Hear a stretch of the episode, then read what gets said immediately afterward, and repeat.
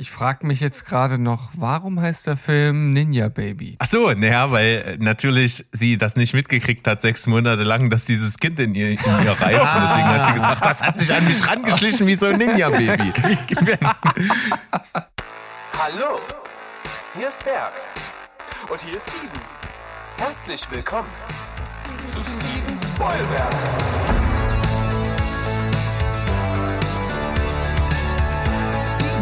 Steven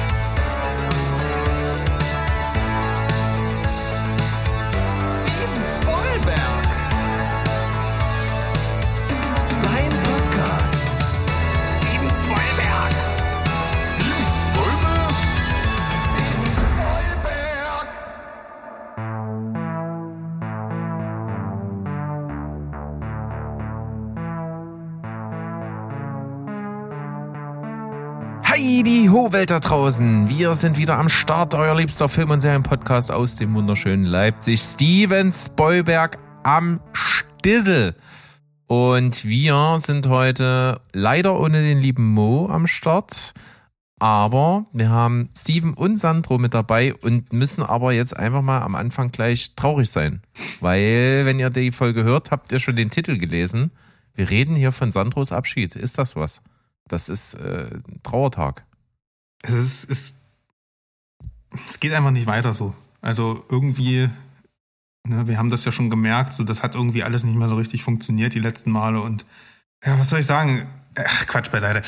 Äh, ich, ähm, ja, bin, bin äh, ab, wenn ihr die Folge hört, ist das das erste ähm, äh, Tourwochenende. Ähm, wir begleiten ja Mono Inc. auf der großen äh, Deutschland-Tour und äh, ja, wie man sich vorstellen kann, gibt es da natürlich relativ viel organisatorisches Krimskrams äh, hier und da. Also mein Kopf klingelt schon, wenn ihr das hier aufnehmt, äh, dann das, das Handy brummelt und kommt da und hier Botschaften rein.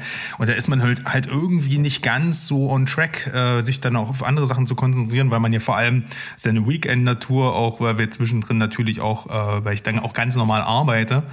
Und ähm, ein, einfach, um das vorwegzunehmen, äh, habe ich mich da jetzt erstmal die nächsten paar Wochen hier so ein bisschen aus der Affäre gezogen oder aus der Affäre ziehen müssen ähm, und werde mich da jetzt erstmal ja bis Pfingsten wahrscheinlich raushalten hier aus ähm, dem eurem Lieblingspodcast. Es tut mir super leid, aber ähm, ich werde auch einfach, das ist halt, das ist halt die Kehrseite. Ich werde auch kaum dazu kommen, wirklich viele Sachen zu gucken. Ne? Also weil am Wochenende, wo man die meisten Filme guckt, sind wir halt unterwegs und in der Woche dann guckt man vielleicht eine Serie oder einen Film und das ähm, müssen wir mal schauen. Hier und da werde ich vielleicht mich mal trotzdem aus der äh, Quarantäne, wollte ich sagen, mel melden, aus dem aus dem ähm, aus der Podcast-Pause melden, weil es gibt ja zwei Filme aus meiner Most Wanted-Liste, die in der Zeit starten, nämlich Guardians of the Galaxy 3 und Bo is Afraid. Vielleicht sneak ich mir also doch mal irgendwie in irgendeiner Form dazu. Ja, das werden wir auf jeden Fall hoffen, werden dann deine Einspieler bis zur Unkenntlichkeit verfremden und einspielen. Geil. Und dann bist du trotzdem ja bei uns. Das ist doch eine schöne Sache. Wir hatten ja auch nochmal den Overload, wir beide zusammen letzten Mittwoch. Ja, wenn die Folge rauskommt, dann ist das schon wieder eine halbe Woche her, in dass wir Süd, über richtig Infinity Süd. Pool gesprochen haben. Ja, also spannend. Man muss ja auch mal dazu sagen, also welch besseren Grund gibt es denn, als mit seiner Band auf Tour zu gehen, um mal hier abstinent zu sein? Also von daher alles fein, hab Spaß, rock die Bühne und komm als Rockstar, als, als, als Weltstar zurück. Okay. Ich bin schon was. froh, wenn ich wiederkomme und mein, mein äh, Podcast-Equipment nicht verkaufen muss, aber ja, ähm, ich gebe mir Mühe, auf jeden Fall. Ja, okay. Wir hoffen das alle. Ähm, Steven, äh, du, das lastet natürlich jetzt auf deinen Schultern. Du musst jetzt hier das, also sowas von reinkloppen. Hast ja heute schon mal gut vorgelegt, verschießt hier schon mal wieder richtig Pulver. Hast extremst viel am Start. Ich glaube, du hast doppelt so viel wie ich.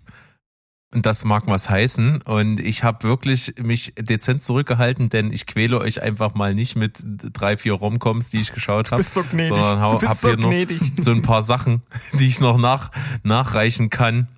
Und äh, bin heute dann, äh, versuche ich mal da nicht so viel selber rüberzubringen, aber werde natürlich überall bei euch meinen Senf dazugeben. Dann würde ich sagen, wir haben viel zu tun, fangen direkt mal an und lassen einfach Steven mit seinem dicken, fetten Blockbuster-Block beginnen. Yes, yes, ja.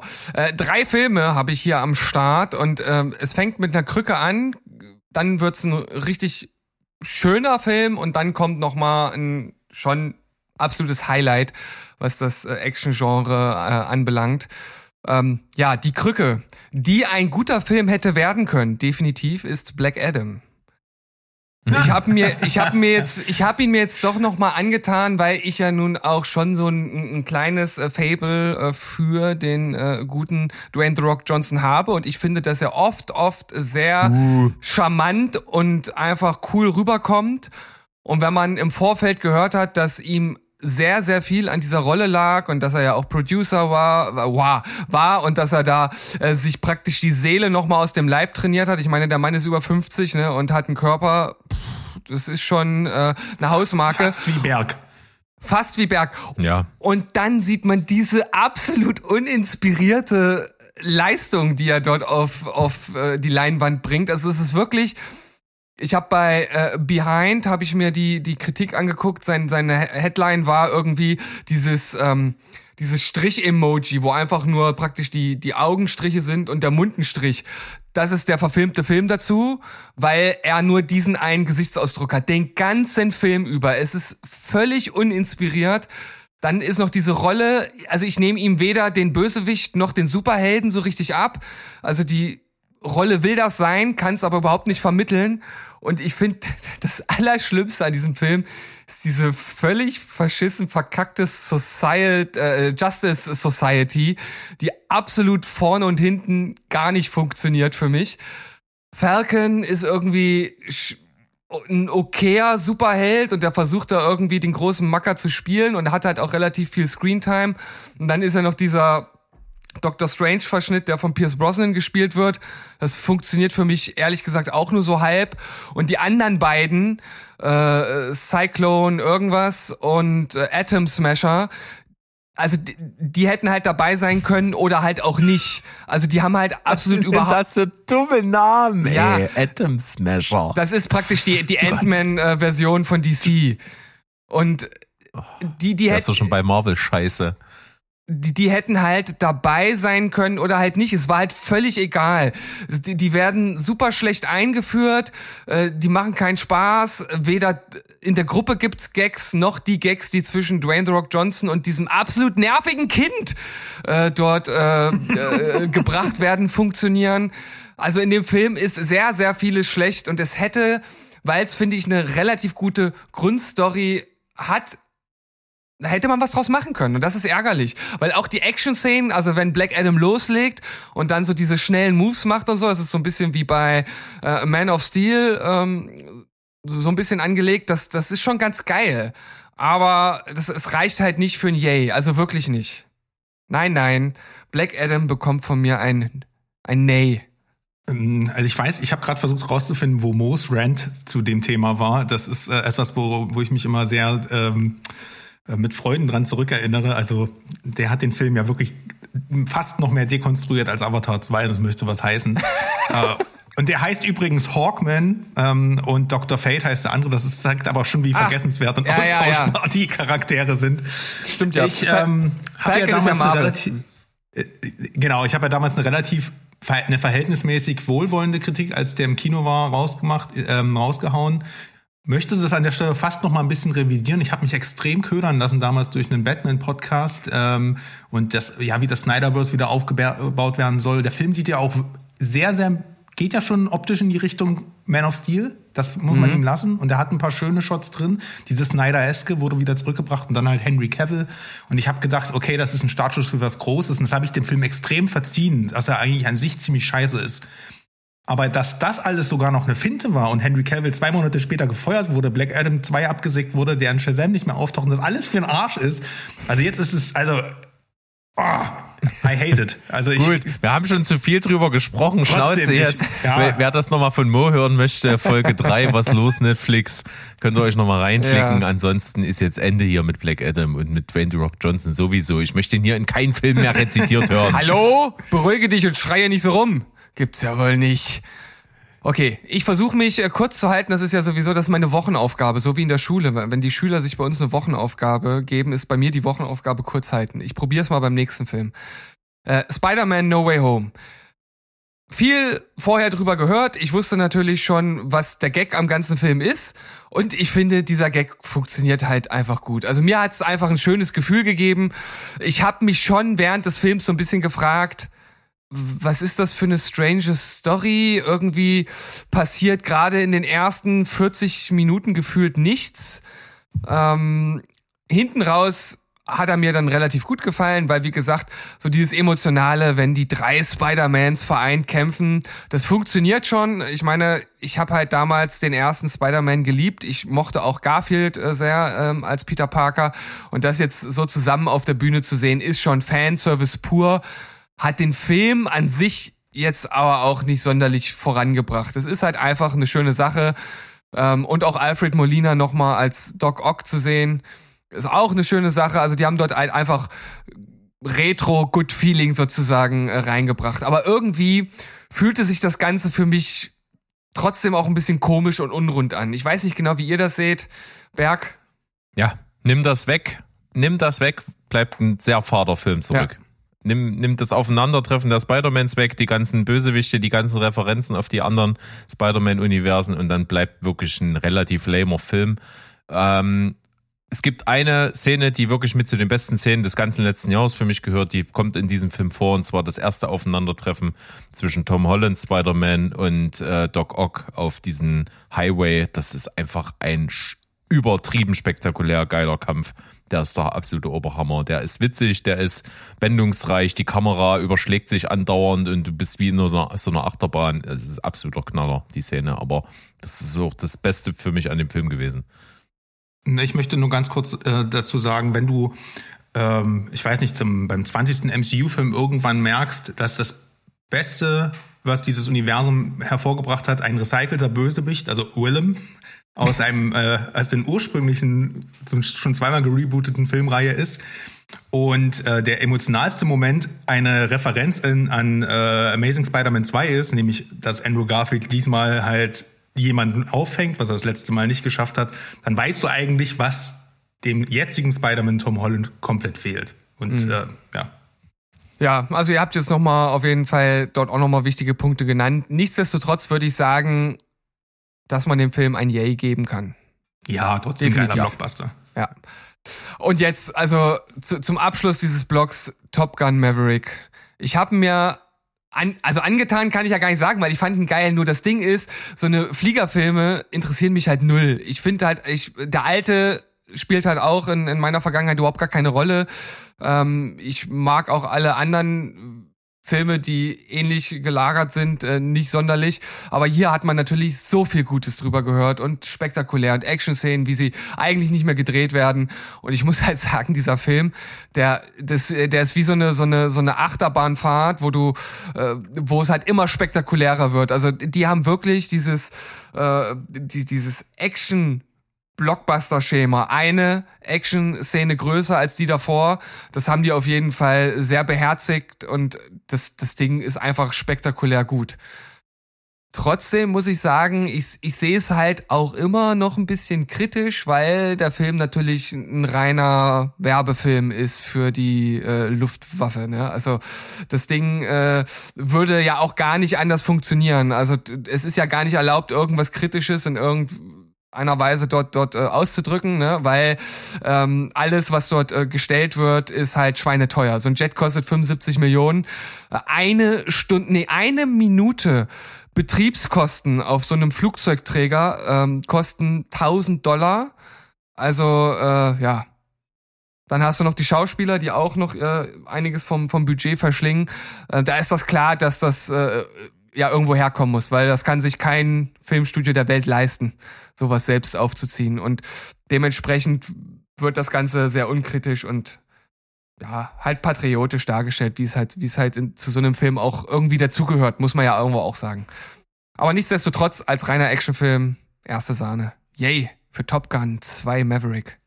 Ich möchte nochmal anmerken, dass dieser Film nicht für den Kamera-Oscar nominiert war. So, du hast es jetzt gesehen. Und kannst du dem beipflichten? Nicht so richtig, oder? Also nominiert werden hätte er auf jeden Fall äh, müssen. Allein also, die, die Dogfights, also wenn, naja, egal, ja. Lass uns nicht wieder über Top Gun reden. Aber was für eine Revolution. Ah, ich, ich gehe mich irgendwo Naja. aufregen.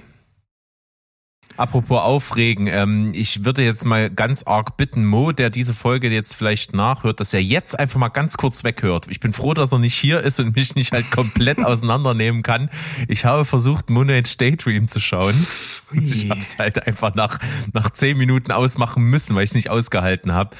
Das ist, äh, ich, ich bin ja wirklich nicht abgeneigt der Musik von David Bowie, aber das, hier musst du ja absoluter, eingefleischter Superfan sein, damit dir das nicht auf den Sack geht, weil das ist einfach nur, das ist ja keine Doku in dem Sinne, sondern es sind einfach nur zusammengeschmissene Sachen, geordnet nach irgendwelchen Alter-Egos von ihm und du wirst damit kommentarlos zugeknallt, mit Bildern und mit Musik.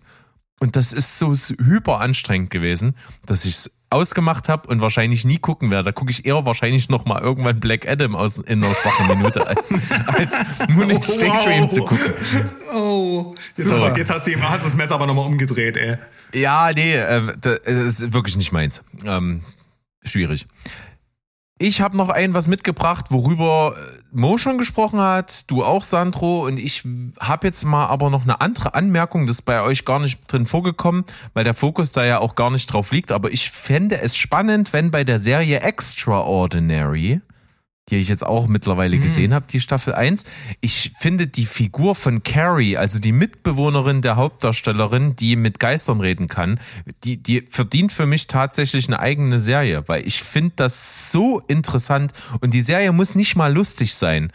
Weil die bietet so viel Raum. Eine Welt, in der es Leute gibt, die mit Toten einfach so auf Knopfdruck kommunizieren können und dann, dass die Toten durch diese Medien dann sprechen, finde ich so hyper interessant. Hat man natürlich auch in tausend Geisterfilmen mit Medien und Exorzismus und Kram, gibt's, ist das ja auch irgendwie so ähnlich da. Aber so wie es hier eingebaut ist, gibt's das ja gar nicht. Und das fände ich so interessant Ja, stimmt. und fand gerade, da gibt's ja eine Folge, ich glaube, das ist die vorvorletzte oder so, da geht's wirklich nur um Carrie und ihre Fähigkeit und das Dilemma, was sie in ihrem Leben damit hat, dass niemand sie wahrnimmt, sondern immer nur die Figuren, die sie dann anrufen soll in der Totenwelt sogar, fand ich super spannend, fand ich super gut gespielt, gerade als sie sich äh, mit diesen, äh, mit, äh, ich glaube, mit, mit Louis dem 14., ich glaube, mit dem Sonnenkönig, unterhält die sich ja dann im Ludwig. Spiegel. Ja, ja. Ne? Und das Genau. ist halt übelst geil. Also, ich Ja, finde, die allem- verdient eine eigene Show. Vor allem, weil die, weil diese Prämisse am Anfang nicht ganz klar ist. Du siehst zwar ihre Fähigkeit, aber als dieser Twist dann auch mit ihrer, ne, mit, ich weiß gerade nicht mal, wie die Hauptdarstellerin hieß, ähm, die ja die ganze Zeit mit ihrem, Jen. Hm. genau, die ja die ganze Zeit mit ihrem Vater telefoniert und irgendwas, na, dann gibt's diesen Reveal und sowas. Das hat ja auch eine krasse emotionale Komponente. Ähm, und das hatte Ja. mich tatsächlich dann äh, auch, auch überrascht. Und da stimmt, du hast vollkommen recht, da macht die Serie nicht, nicht viel draus aus dieser kreativen Idee. Nee, leider gar nichts, weil es auch äh, zugegebenermaßen ja nicht passt in den doch eher albernen Grundton, und den die auch Serie aufwendig ist. Also es ist ja, du, Ja. Kann, du hast ja gerade schon gesagt, mit was, was du da, auf was für Ideen du kommen kannst. Kannst du Hitler anrufen halt, ne?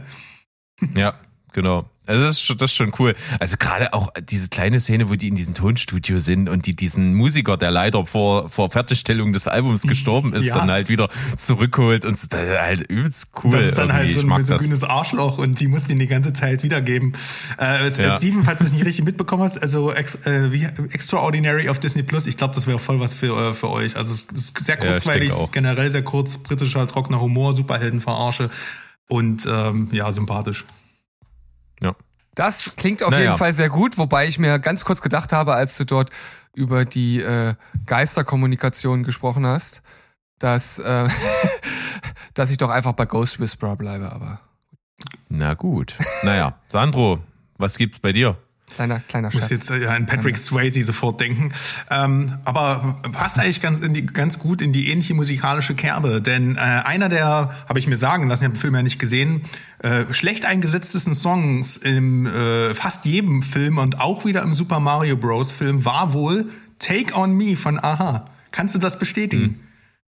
Ja, völlig random. Völlig random, wie fast immer. Ich habe ähm, nicht das zum Anlass genommen, sondern einfach nur, weil es available war. Es gibt eine Dokumentation auf Arte im, äh, auf YouTube oder in der Mediathek über die Band Aha. Die nennt sich Aha The Movie. Super kreativ.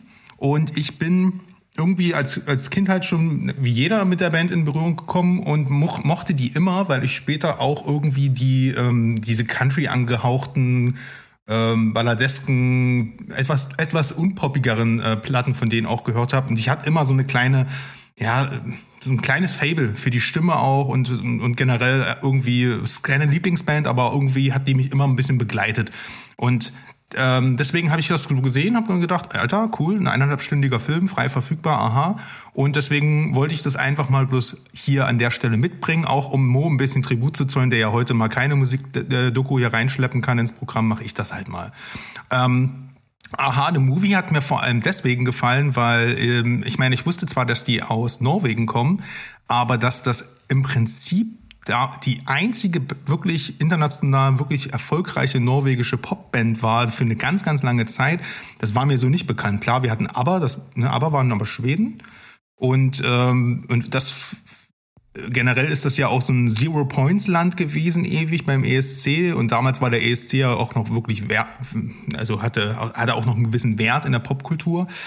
Und ähm, mir hat es sehr gut gefallen, dass die Dokumentation so ein bisschen mit diesem Posterboy-Image der Band aufräumt, weil du hast hier halt wirklich statt lächelnden Popstars sind das halt drei richtig schwermütige norwegische Stinkstiefel. Also hier geht's wirklich äh, die ganze Zeit auch ein bisschen darum, wie die Band ähm, so gegeneinander arbeitet. Du hast halt so, so, ein, so ein Interview, als was sie auf dem Sofa führen und du merkst so richtig, dass es gerade irgendwie ein Problem ist, nebeneinander zu sitzen. Der eine redet auch die ganze Zeit äh, Englisch, äh, um halt die Kommunikation zu erschweren und das hat mir schon ähm, so ein bisschen vor Augen geführt, wie ähm, ja, wie, wie kompliziert das auch sein muss, wenn man mit dem ersten Album Hunting High and Low gleich so einen Welterfolg feiert und dann halt irgendwie gezwungen ist, halt noch Jahrzehnte zusammenzubleiben, um diese Musik zu machen. Also ich finde, das ist eine super authentische Dokumentation.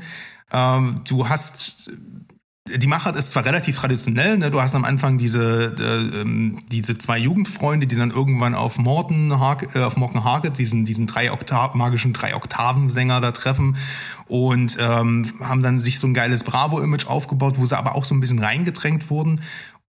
Und dann ist das Ganze, dann zeigt das die ganzen Downs und äh, Ups und Downs von dieser Band und das war super spannend. Ähm, was heißt super spannend? Es war äh, interessant, mal so einen authentischen Einblick zu bekommen. Also es war jetzt keine depressive Dokumentation oder sowas, aber es räumt halt komplett mit diesem, mit diesem Image auf, was man halt sonst so hat, gerade im Pop-Bereich. Und das äh, hat mir gut gefallen. Es war musikalisch total interessant, weil, weil du halt auch viel Einblick hattest äh, in so, in so alte Privataufnahmen, ne, wie die sich zum Beispiel das erste Mal bei so einem Softcell-Konzert getroffen haben. Also spätestens jetzt müsste Mo auf jeden Fall schon eingeschalten haben. Und ähm, dann, wie das bis heute weitergeht und wie die dann auch zurückgekommen sind äh, in die 2000er-Wende. Ne, da gab es ja auch ein paar extrem gute Songs noch. Wir hatten Food of the Mountain, äh, was jeder kennt, oder Forever Not Yours, wie das dazu kam. Und äh, auch das aktuelle Album der Band kann ich durchaus empfehlen. Ähm, True North und ähm, die machen immer noch gute Musik und hinter den Kulissen sieht man jetzt auch, wie es denen dabei geht. Die haben so ein bisschen ihren Frieden dabei gemacht. Ganz interessant fand ich, wie Morten, der Sänger, äh, immer von Konzert zu Konzert in diesem riesigen skandinavischen Tourzyklus fährt, als einziger immer mit einem Auto. Äh, also hat natürlich einen Chauffeur, weil er, das ist so der einzige Moment, wo die anderen nicht da sind, ihn niemand vollquatscht und auch niemand da ist, der ihn über, also es ist der einzige Moment, wo Ruhe ist.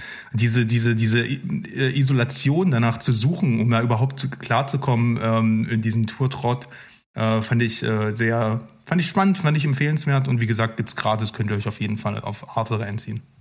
Interesting. Natürlich kenne ich die Band auch, ich kenne die Hits, ähm, hat jetzt bei mir nicht so eine große Rolle gespielt. Ähm, was ich halt irgendwie immer im Kopf behalten habe, ist, ist diese Legende, ich weiß nicht, ob es eine Legende ist, äh, dass äh, der Morten ähm, über, weiß ich, vier Oktaven oder so oder fünf Nee, Oktaven drei. oder Also, also man, ähm, angeblich fast vier kommt er, aber ist ja auch egal. Auf jeden Fall ist er ein ultra krasser Sänger. Und man merkt auch so richtig, wenn der dann so a, a cappella dort singt, wie der halt auch einfach so technisch, also er hat, ja- das ist auch interessant, man merkt, der hat auch nie irgendeine Gesangsausbildung gemacht, der hat, das, das ist alles Intuition bei ihm. Und wie der das einfach alles weg also wegrasiert. Du hast überhaupt nicht das Gefühl, dass der irgendwie, ne, also wenn du jetzt von, von der vom Bariton, wenn, wenn du in die Kopfstimme wechselst, hast du ja eine, eine ganz andere Luftzufuhr, die du kontrollieren musst. Und der macht das so ganz nebenbei in einem Refrain nach oben, nach unten und äh, singt das halt so locker weg. Und du hast nicht das Gefühl, dass das irgendwie vom Druck her abnimmt. Ähm, das ist schon außergewöhnlich. Hm. Ja. Cool, cool, cool. Ähm, ich glaube, ich krieg keine sinnvolle Überleitung zu meiner nächsten Serie hin. Ähm, Mo hat sie schon mit mir besprochen. Er hat damals gesagt, äh, Sandmännchen auf Speed. Ähm, ich kann das durchaus äh, nachvollziehen, was er damit meint, wobei ich tatsächlich dann irgendwie noch ein bisschen mehr erwartet habe. Ähm, es geht um Cleo, ähm, die gespielt wird von Jella Hase. Das ist eine Netflix-Serie. Sie ist dort eine Killerin in der DDR, die für das Regime arbeitet, äh, dann aber hintergangen wird, im Knast landet und nach der Wende wieder rauskommt und dann auf einen Rachefeldzug geht. Und das ist wirklich kurzweilig, das ist super spaßig, das ist auch mal gewaltvoll. Äh, es sind coole Charaktere mit dabei. Nicht nur sie selbst ist einfach ein cooler Charakter und wird cool von ihr verkörpert. Auch so ihr Gegenpart oder Gegenspieler über die Serie hinweg. Äh, der Charakter heißt Sven Petzold, gespielt von Dimitri Schad.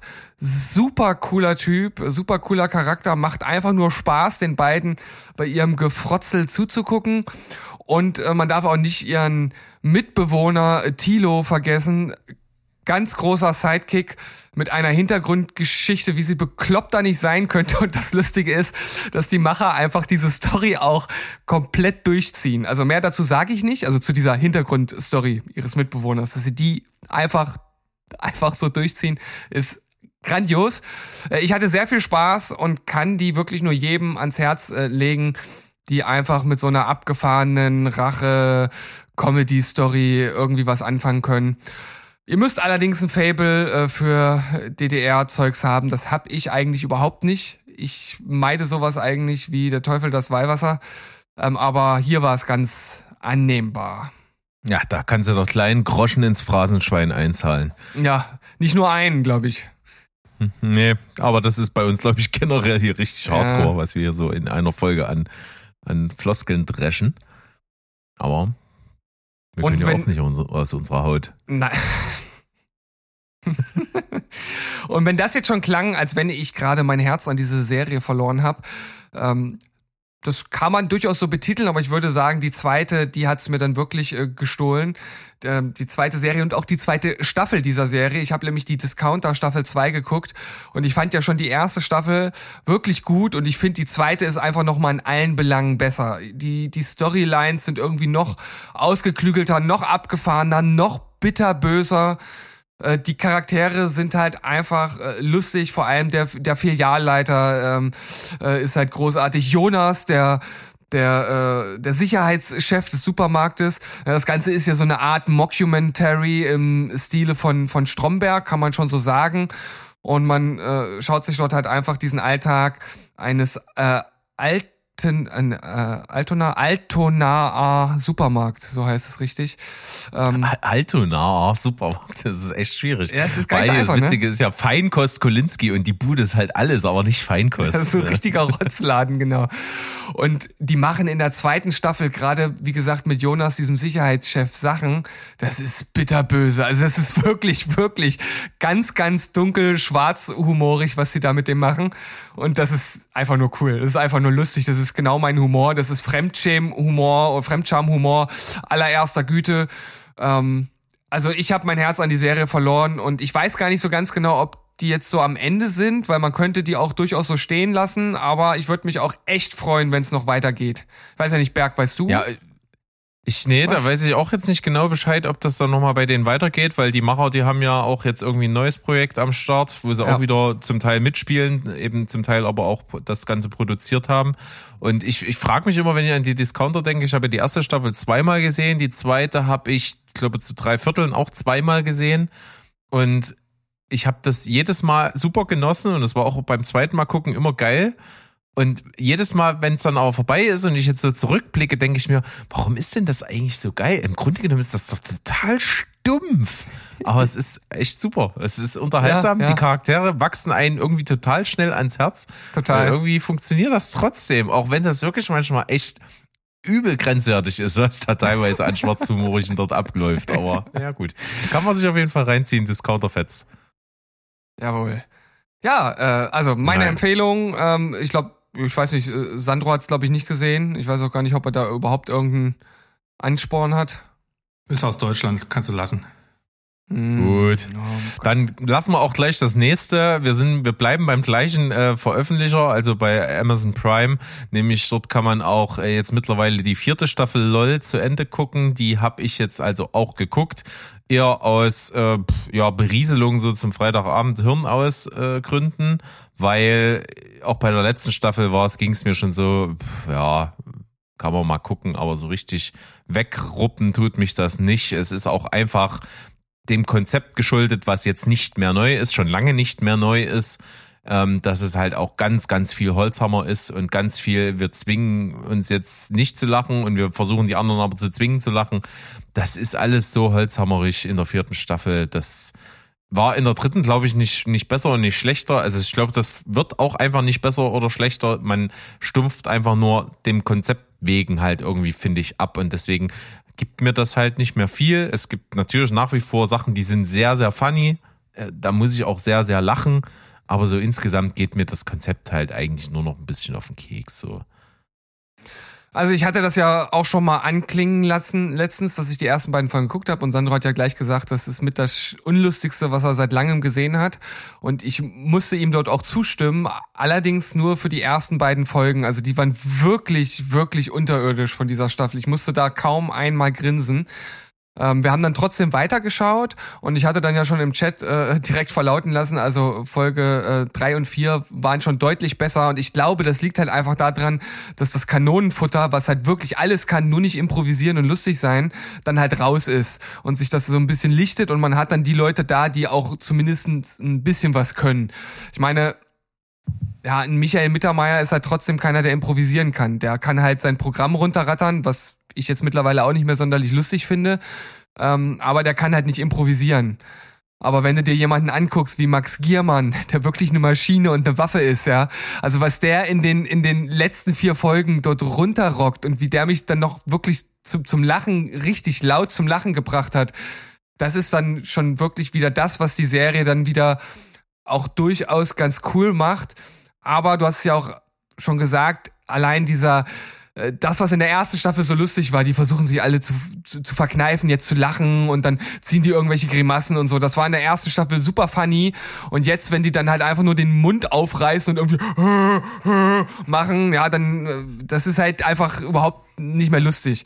Das, was lustig ist, ist, wenn die wirklich ihre äh, einstudierten Sachen vorbringen und gut da drin sind. Aber das kannst du halt auch in einem Stand-up-Programm haben. Ja, genau. Was ich auf jeden Fall noch anmerken möchte, ist, dass der Typ, der diese Serie schneidet, halt erschossen gehört. Es ist, es ist totgeschnitten. Es ist absolut totgeschnitten. Ich hasse sowas. Der kann nicht, der kann das nicht ertragen, wenn ein Bild mal länger als eine Sekunde gezeigt wird. Der muss schneiden. Und das finde ich manchmal so grausam, gerade wenn so eine Nummer ist, wo halt nicht extrem viel abgeht, sondern wo der Fokus halt wirklich auch auf der Person liegt, die gerade die Nummer bringt. Dann lass doch auch mal ein bisschen Bild auf der Person, die da gerade was macht. Nein, da wird also äh, gefühlt ein Satz wird gesagt innerhalb der Performance und dann muss jedes Gesicht von den anderen mal kurz eingeblendet werden. Das nervt mich ohne Ende. Also das ist fürchterlich. Ja, das äh, habe ich auch genauso empfunden. Ja, Naja, komm. LOL Staffel 4, Sandro guckt's nicht mehr zu Ende. äh, Ich oder? habe nicht mal was gegen, äh, also weil ich ja erst so abfällig über deutschen Film und so, es gibt ja, das ist, äh, es ist allgemein erstmal nicht in meinem Interesse, wenn dann was hochkommt, äh, ob was Lustiges, was Dramatisches oder so, ich gucke mir das dann natürlich an, so, ne? Ähm, Discounter hat mich jetzt nur thematisch nicht interessiert und bei LOL ist es halt so, ich war da bei euch, am Anfang fand ich das Konzept so geil, dass ich tatsächlich auch ein paar internationale Versionen davon mir mal reingezogen habe, aber es ist halt auch, man sieht, was da für Leute rumrennen, die sind doch alle per- alle per se schon nicht mehr lustig. Und äh, dann kommt wahrscheinlich, dann kommt noch dieser Epilepsie-Schnitt dazu. Also ist mir auch aufgefallen, dass es furchtbar ist und alles auch wirkt so affektiert, als hätte man die vorher alle abgefüllt in dem Fahrstuhl und hätte dann gesagt, Alter, richtig overacten, bitte die ganze Zeit, damit die Leute irgendwas zu lachen haben. Und wie das dann, wie du schon gesagt hast, Steven, die reißen die Fressen auf, da ist gar nichts los. Da wünsche ich mir wirklich einfach mal so einen ruhigen Typen, wie, was weiß ich, ähm, ähm, Thorsten Sträter meinetwegen, auch wenn der jetzt nicht super lustig war oder ist, aber der saß halt in der Ecke und hat sich einfach besoffen und hat sich nicht die ganze Zeit in den Mittelpunkt gestellt und rumgehampelt. Ich fand das, also ich habe mich wirklich streckig gefühlt äh, nach den ersten zwei Folgen und wollte, äh, also sehr schäbig fühlte ich mich da, misshandelt. Ähm, Ja. was eigentlich ganz gut passt zu meinem nächsten Pick. ähm, ich habe ihn umschrieben mit äh, Fritzel in Griechenland. Ähm, Fritzel kennt ja noch, ne? Sicher. Der geht nicht nur zum Lachen in den Keller.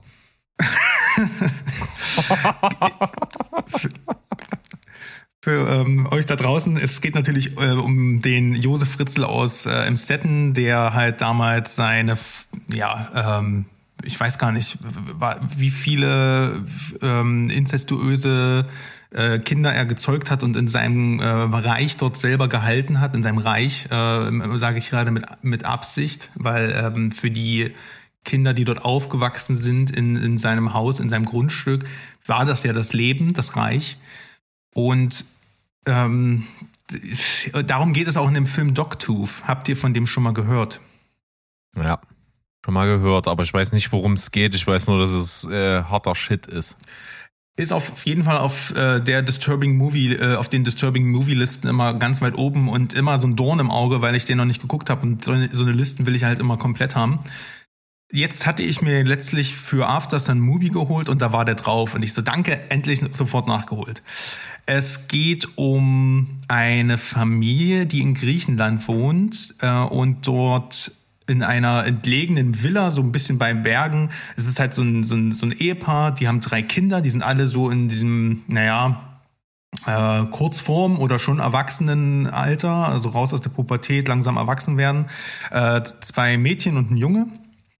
Und die sind Zeit ihres Lebens von der Außenwelt abgeschottet dort. Wie auf einer einsamen Insel. Die wachsen, wachsen die halt dort auf. Es wird halt auch out of context erzählt, wie das irgendwie entstanden ist. Also wo man, ich gehe davon aus, dass der, äh, dass die halt dort einfach auch äh, geboren und großgezogen wurden. Ich habe nicht alles verstanden, denn ich muss sagen, ich habe ihn auf Griechisch mit äh, englischen Untertiteln gesehen. Das war schon echt krass, aber auch dadurch sehr, sehr äh, authentisch. Äh, äh, das ist erschreckend, wie authentisch dieser Film ähm, wirkt. Die Kinder folgen ihren Eltern bedingungslos, glauben immer, jenseits dieser Zäune, dieses Grundstücks lauert der Tod. Ähm, und haben, lernen auch keine Eindrücke von außen, äh, von draußen kennen.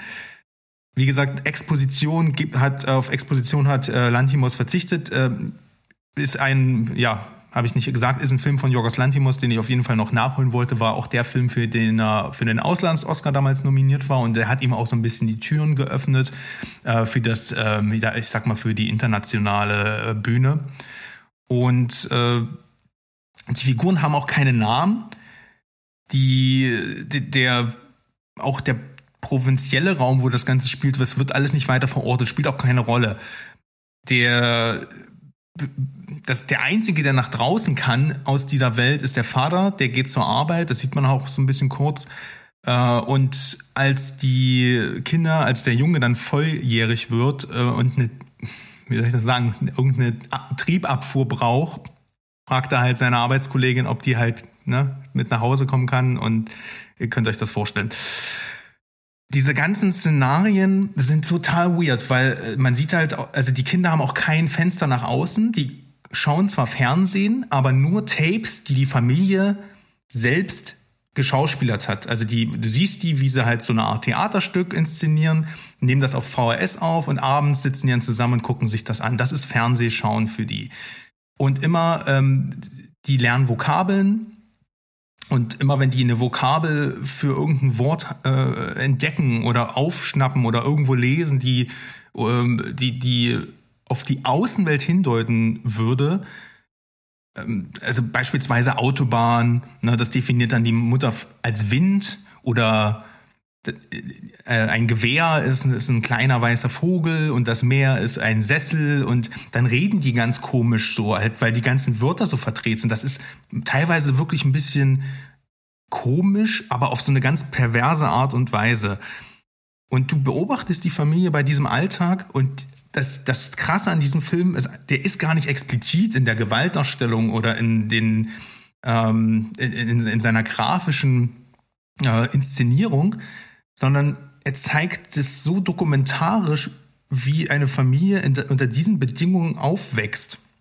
Der Vater ist sogar so krass, dass immer, also oftmals bevor er halt das Grundstück betritt, sich die Klamotten zerreißt und voller Blut beschmiert, um halt zu zeigen, die Außenwelt ist ein, ist ein ganz krimineller Ort, dort wird euch Leiden widerfahren, damit die Kinder halt Angst bekommen und das halt nicht auch in Frage stellen. Ähm, Lantimos nähert sich diesem ganzen Thema mit einem sehr eigentümlichen, tiefschwarzen Humor, wie ich finde. Man, das Lachen bleibt dir halt manchmal im Halse stecken, wenn es dann auch so in Richtung Inzest geht. Und das, wie gesagt, das, das sind alles auch so Sachen, die halt ganz normal gezeigt werden, weil das spielt halt alles in deren Leben keine Rolle. Die haben das nie kennengelernt, so eine irgendwie Gesellschaft oder soziale Aspekte. Wenn der ängstliche Sohn zum Beispiel dann im Garten rumläuft und eine Katze sieht, dann wird sie, dann, dann ich sag mal so, es wird nicht gezeigt, wie die Katze getötet wird, ne? also wer da wegen sowas Angst hat. Gibt keine grafische Gewalt wirklich in dem Film, aber die wird dann zum ja, von ihm zum gefährlichsten Räuber der Erde erklärt. Und du siehst da so ein kleines schwarzes Kätzchen und die haben alle übelst Angst davor. Und dann ist, äh, dann, dann wird da halt so eine, so eine Szenerie draus gemacht.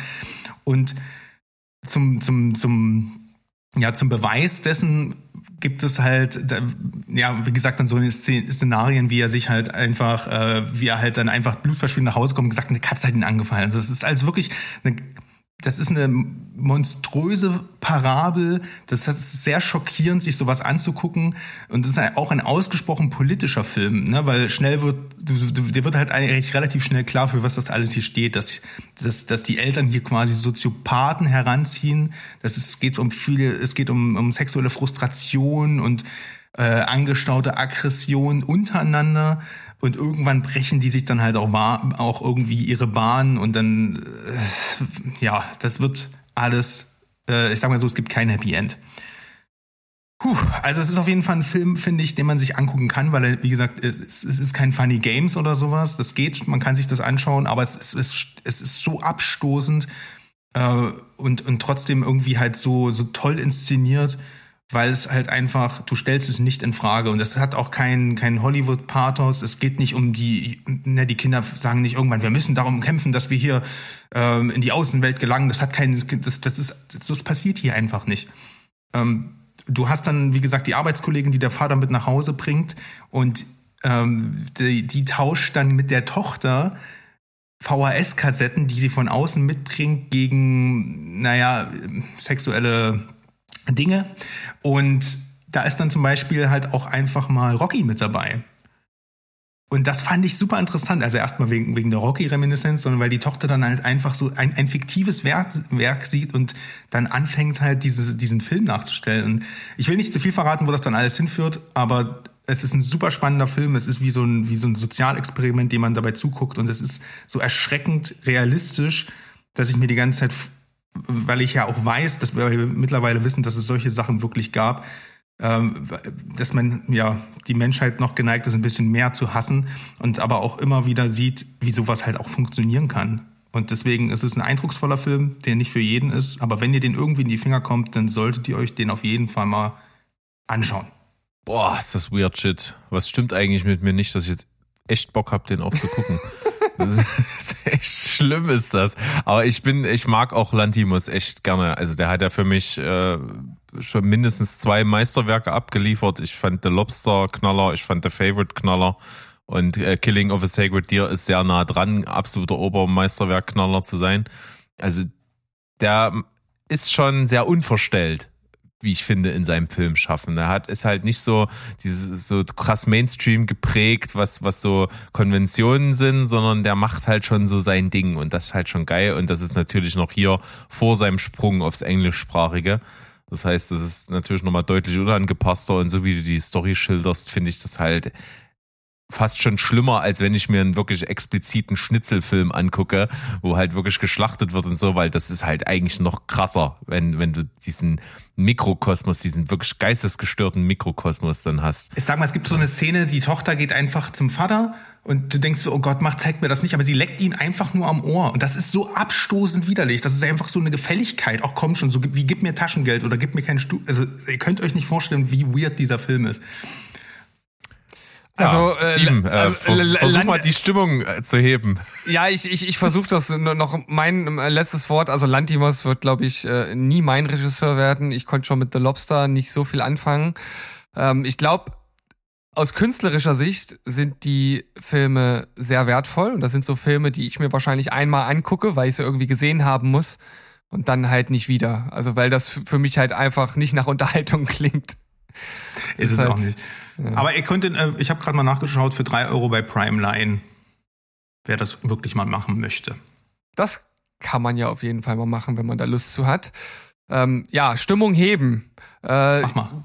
kann ich, denke ich durchaus, auch wenn der Film nicht durchweg geglückt ist. Das ist so ein typischer, wir scrollen äh, irgendwo durch und suchen einen Film und dann stand da ähm, Who Done It mit Werwolf. Und da war ich direkt dabei, weil äh, äh, das sind natürlich zwei Dinge, die irgendwie gut zusammenpassen für mich. Findest du? Am Ende war es immer der Werwolf, oder? Am Ende war es immer der Werwolf, genau. So heißt doch das Sprichwort normalerweise. Nee, ich finde halt Werwolf-Filme ganz cool. Ich finde Whodunit-Filme ganz cool und das beides zu verbinden, ist natürlich ganz lustig. Ähm, Werewolves Within heißt der Film und basiert auf einem Computerspiel von äh, Ubisoft. Wusste ich What? jetzt auch, ja, wusste ich vorher auch nicht. Ähm, aber äh, steht ja dann direkt im äh, Vorspann, äh, äh, based on game bei, bei Ubisoft oder wie auch immer. Ähm, ja, und, und der, also im Grunde genommen kann man sich jetzt schon vorstellen, wie der Film ungefähr abläuft. Das ist jetzt so ein, so ein, so ein kleines Kaff, so eine Einöde irgendwo in Amerika, wo es verschneit ist. Da kommt ein neuer Ranger ins Dorf und dann kommt ein Schneesturm. Alle sind irgendwie dort eingesperrt in diesem Drei-Mann-Ort. Ähm, also es sind ja irgendwie zehn oder sowas. Ne? Und dann stirbt halt einer und ja, irgendeiner ist, ist der Mörder und man kriegt ziemlich schnell mit, dass das irgendein Tier sein muss, weil ähm, dort halt auch mal das ein oder andere Körperteil fehlt oder irgendwelche riesigen Wunden halt dabei sind. Und ähm, ja, dann kristallisiert sich halt so nach und nach raus, dass es dann vielleicht ein Werwolf sein könnte. Und das Setup klingt irgendwie ganz lustig und der Film hätte auch richtig gut sein können, aber er versucht oft witzig zu sein und ist es dann aber leider oft nicht. Also die Gags versanden sehr, sehr häufig und er ist auch sehr überdreht an einigen Stellen, aber halt auch nicht durchgängig. Also irgendwie äh, trifft der Film so die, nie, nicht die richtige Tonalität ähm, oder zumindest das Gleichgewicht zwischen ich will jetzt irgendwie so ein so ein, so, ein, so eine Art Schocker sein und bin aber völlig überdreht lustig und das beides kommt nicht so ganz geil zusammen. Und der Reveal hinten raus der ist in Ordnung. Ist jetzt nicht so, dass man sagt, habe ich irgendwie von Anfang an gewusst. Also vielleicht, ja, vielleicht errät's der ein oder andere. Ich versuche dann immer bei solchen Filmen nicht mitzudenken. Also, weil das kann einem auch irgendwie die Freude verderben, weil wenn man das zu sehr durchdenkt und auf alle Einzelheiten achtet, dann kann man manchmal tatsächlich ja auch rauskriegen, was dann passiert. Und das kann einem bei solchen Filmen irgendwie auch den Spaß mal nehmen. Also ich finde ihn, ich fand ihn kurzweilig, nicht perfekt. Ich würde sagen, der kriegt noch gerade so ein Yay. Gerade so. Es spielt Klingt ein bisschen wie die Verfilmung von Nacht in Palermo oder so. nach dem.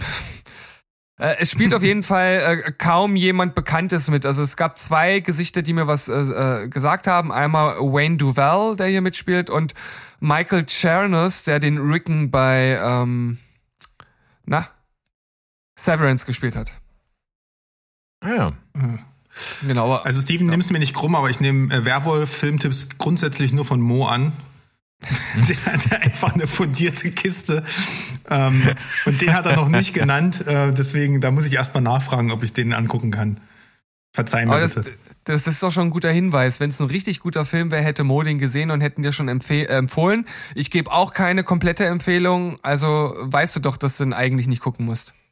Na, naja, weiß ich nicht. Ne? Also der, der kommt da manchmal mit ein paar interessanten Sachen. Aber ich, vielleicht sollte ich es doch einfach mal salon, salonfähiger machen, ähm, mehr auf dich zu hören, weil ich habe halt Ghosted geguckt.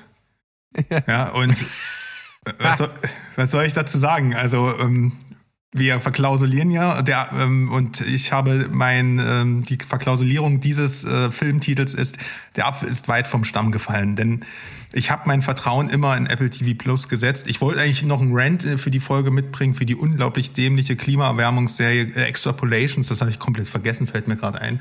Die, ähm, das ist eine Abbruchserie gewesen. Guckt euch den Scheiß nicht an. Also wenn äh, wenn ihr Esoterik-Quark mit Wahlen sehen wollt, dann macht das.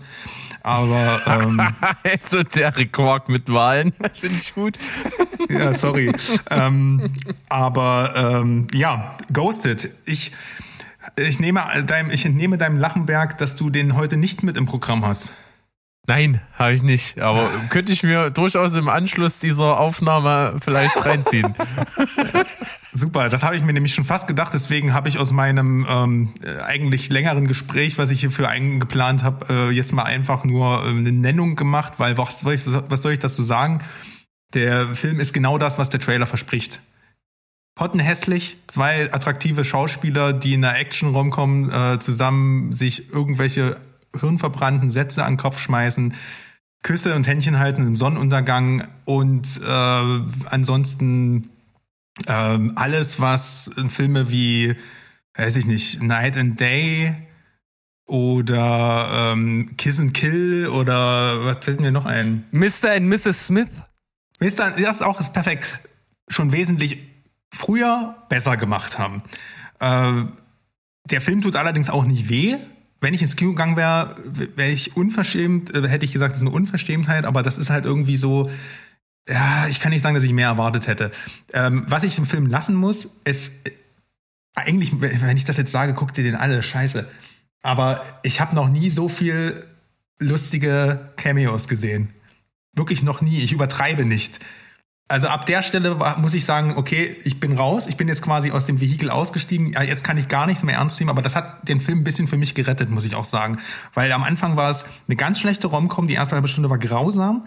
Dann gab's, wurde es eine ganz schlechte Actionkomödie, die ganz schlimm aussah. Die sitzen da in so einem Bus, fahren durch Pakistan und du siehst so die, die Greenscreen-Ränder und ich denke mir so, das kannst du doch heute nicht mehr bringen, da steht doch Apple TV.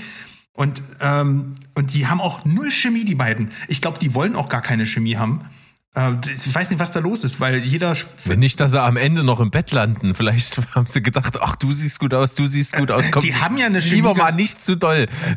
Ja, am- ja genau. Huch, äh, lass mal, lass mal nicht, lass mal nicht zu gut äh, spielen, nicht, dass wir am Ende noch in der Kiste landen. Ja, das könnte ein Argument sein. Äh, Adrian Brody spielt, also ich weiß nicht, was man dem gegeben hat, um hier den Bösewicht zu spielen. Und das ist keins der Cameos. Das ist wirklich, äh, äh, ich sag's mal so, um eine kleine Fährte zu legen, um es noch interessanter für euch zu machen. Ein anderer, äh, ihr guckt's ja auf jeden Fall beide auf Deutsch. Chris Evans, Synchronsprecher, spricht noch einen anderen Superstar und es wird, es ist, es ist sehr haarscharf gewesen, dass die nicht aufeinandertreffen gegenseitig.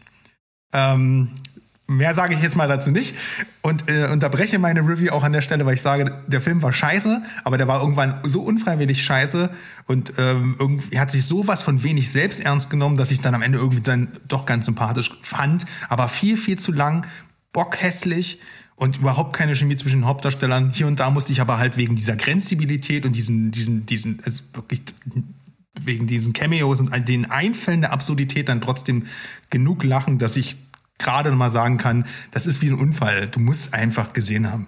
Also du musst einfach hingucken irgendwie.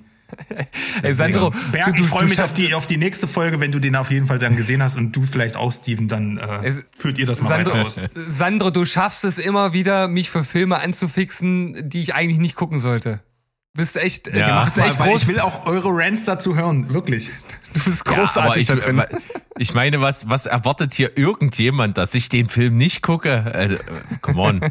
Natürlich gucke ich den. Vor allem, du fandst ja Chris Evans in Greyman schon gut. Und würde ich mich Ach, jetzt befragen, was ist mit dir schiefgelaufen? Man wusste den in dem Film, also konnte ich ihn gar nicht mehr ernst nehmen. Aber was soll's, äh, ja. Naja. Okay, klingt nach Pflichtprogramm. Äh, dann lass uns mal hier schnell jetzt hier fertig werden, dass ich das jetzt gucken kann. Ähm, Folgendes, ich habe euch einen Film mitgebracht, so eine kleine Indie-Perle. Ähm, und ich bin darauf aufmerksam geworden durch unsere Community auf dem Discord-Server, denn da wurde mal hier reingeschmissen. Ich glaube, von Luisa war es damals. Ähm, cooler Film, könnt ihr euch mal angucken. Und das habe ich gemacht. Und zwar habe ich den norwegischen Film Ninja Baby gesehen. Boah, klingt das, ist das ein geiler Titel? Warum habe ich denn das nicht auf dem Schirm? Ähm, ist ein wirklich cooler Film und zwar, weil er so realistisch irgendwo ist. Es geht um eine junge Frau namens Raquel, die ja ist irgendwo Ende 20, feiert gern, trinkt gern, nimmt auch mal Drogen, studiert, zeichnet gerne Comics, ist, lebt ihr Leben, ähm, hat keine Verpflichtung, le- lebt in einer WG mit ihrer besten Freundin und eines Tages stellt sie fest, oh, bin schwanger. Und dann geht sie zum Arzt und beim Arzt stellt sie fest, oh, ich bin schon über sechs Monate schwanger.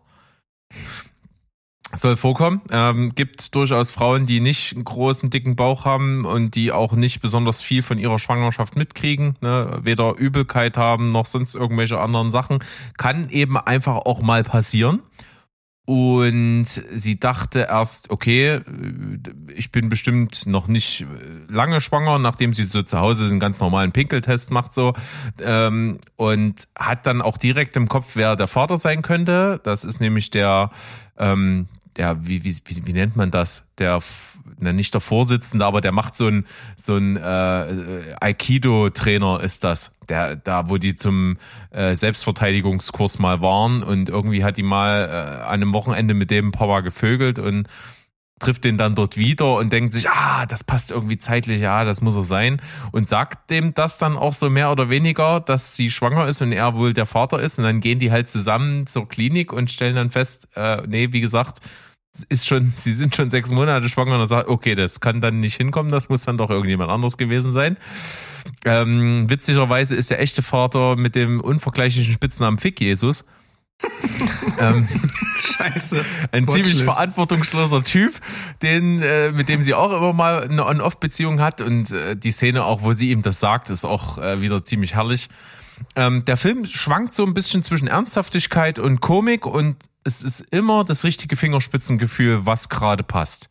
Und deswegen ist es nicht nur ein lustiger, kurzweiliger Film, sondern auch ein Film, der durchaus Tiefe hat.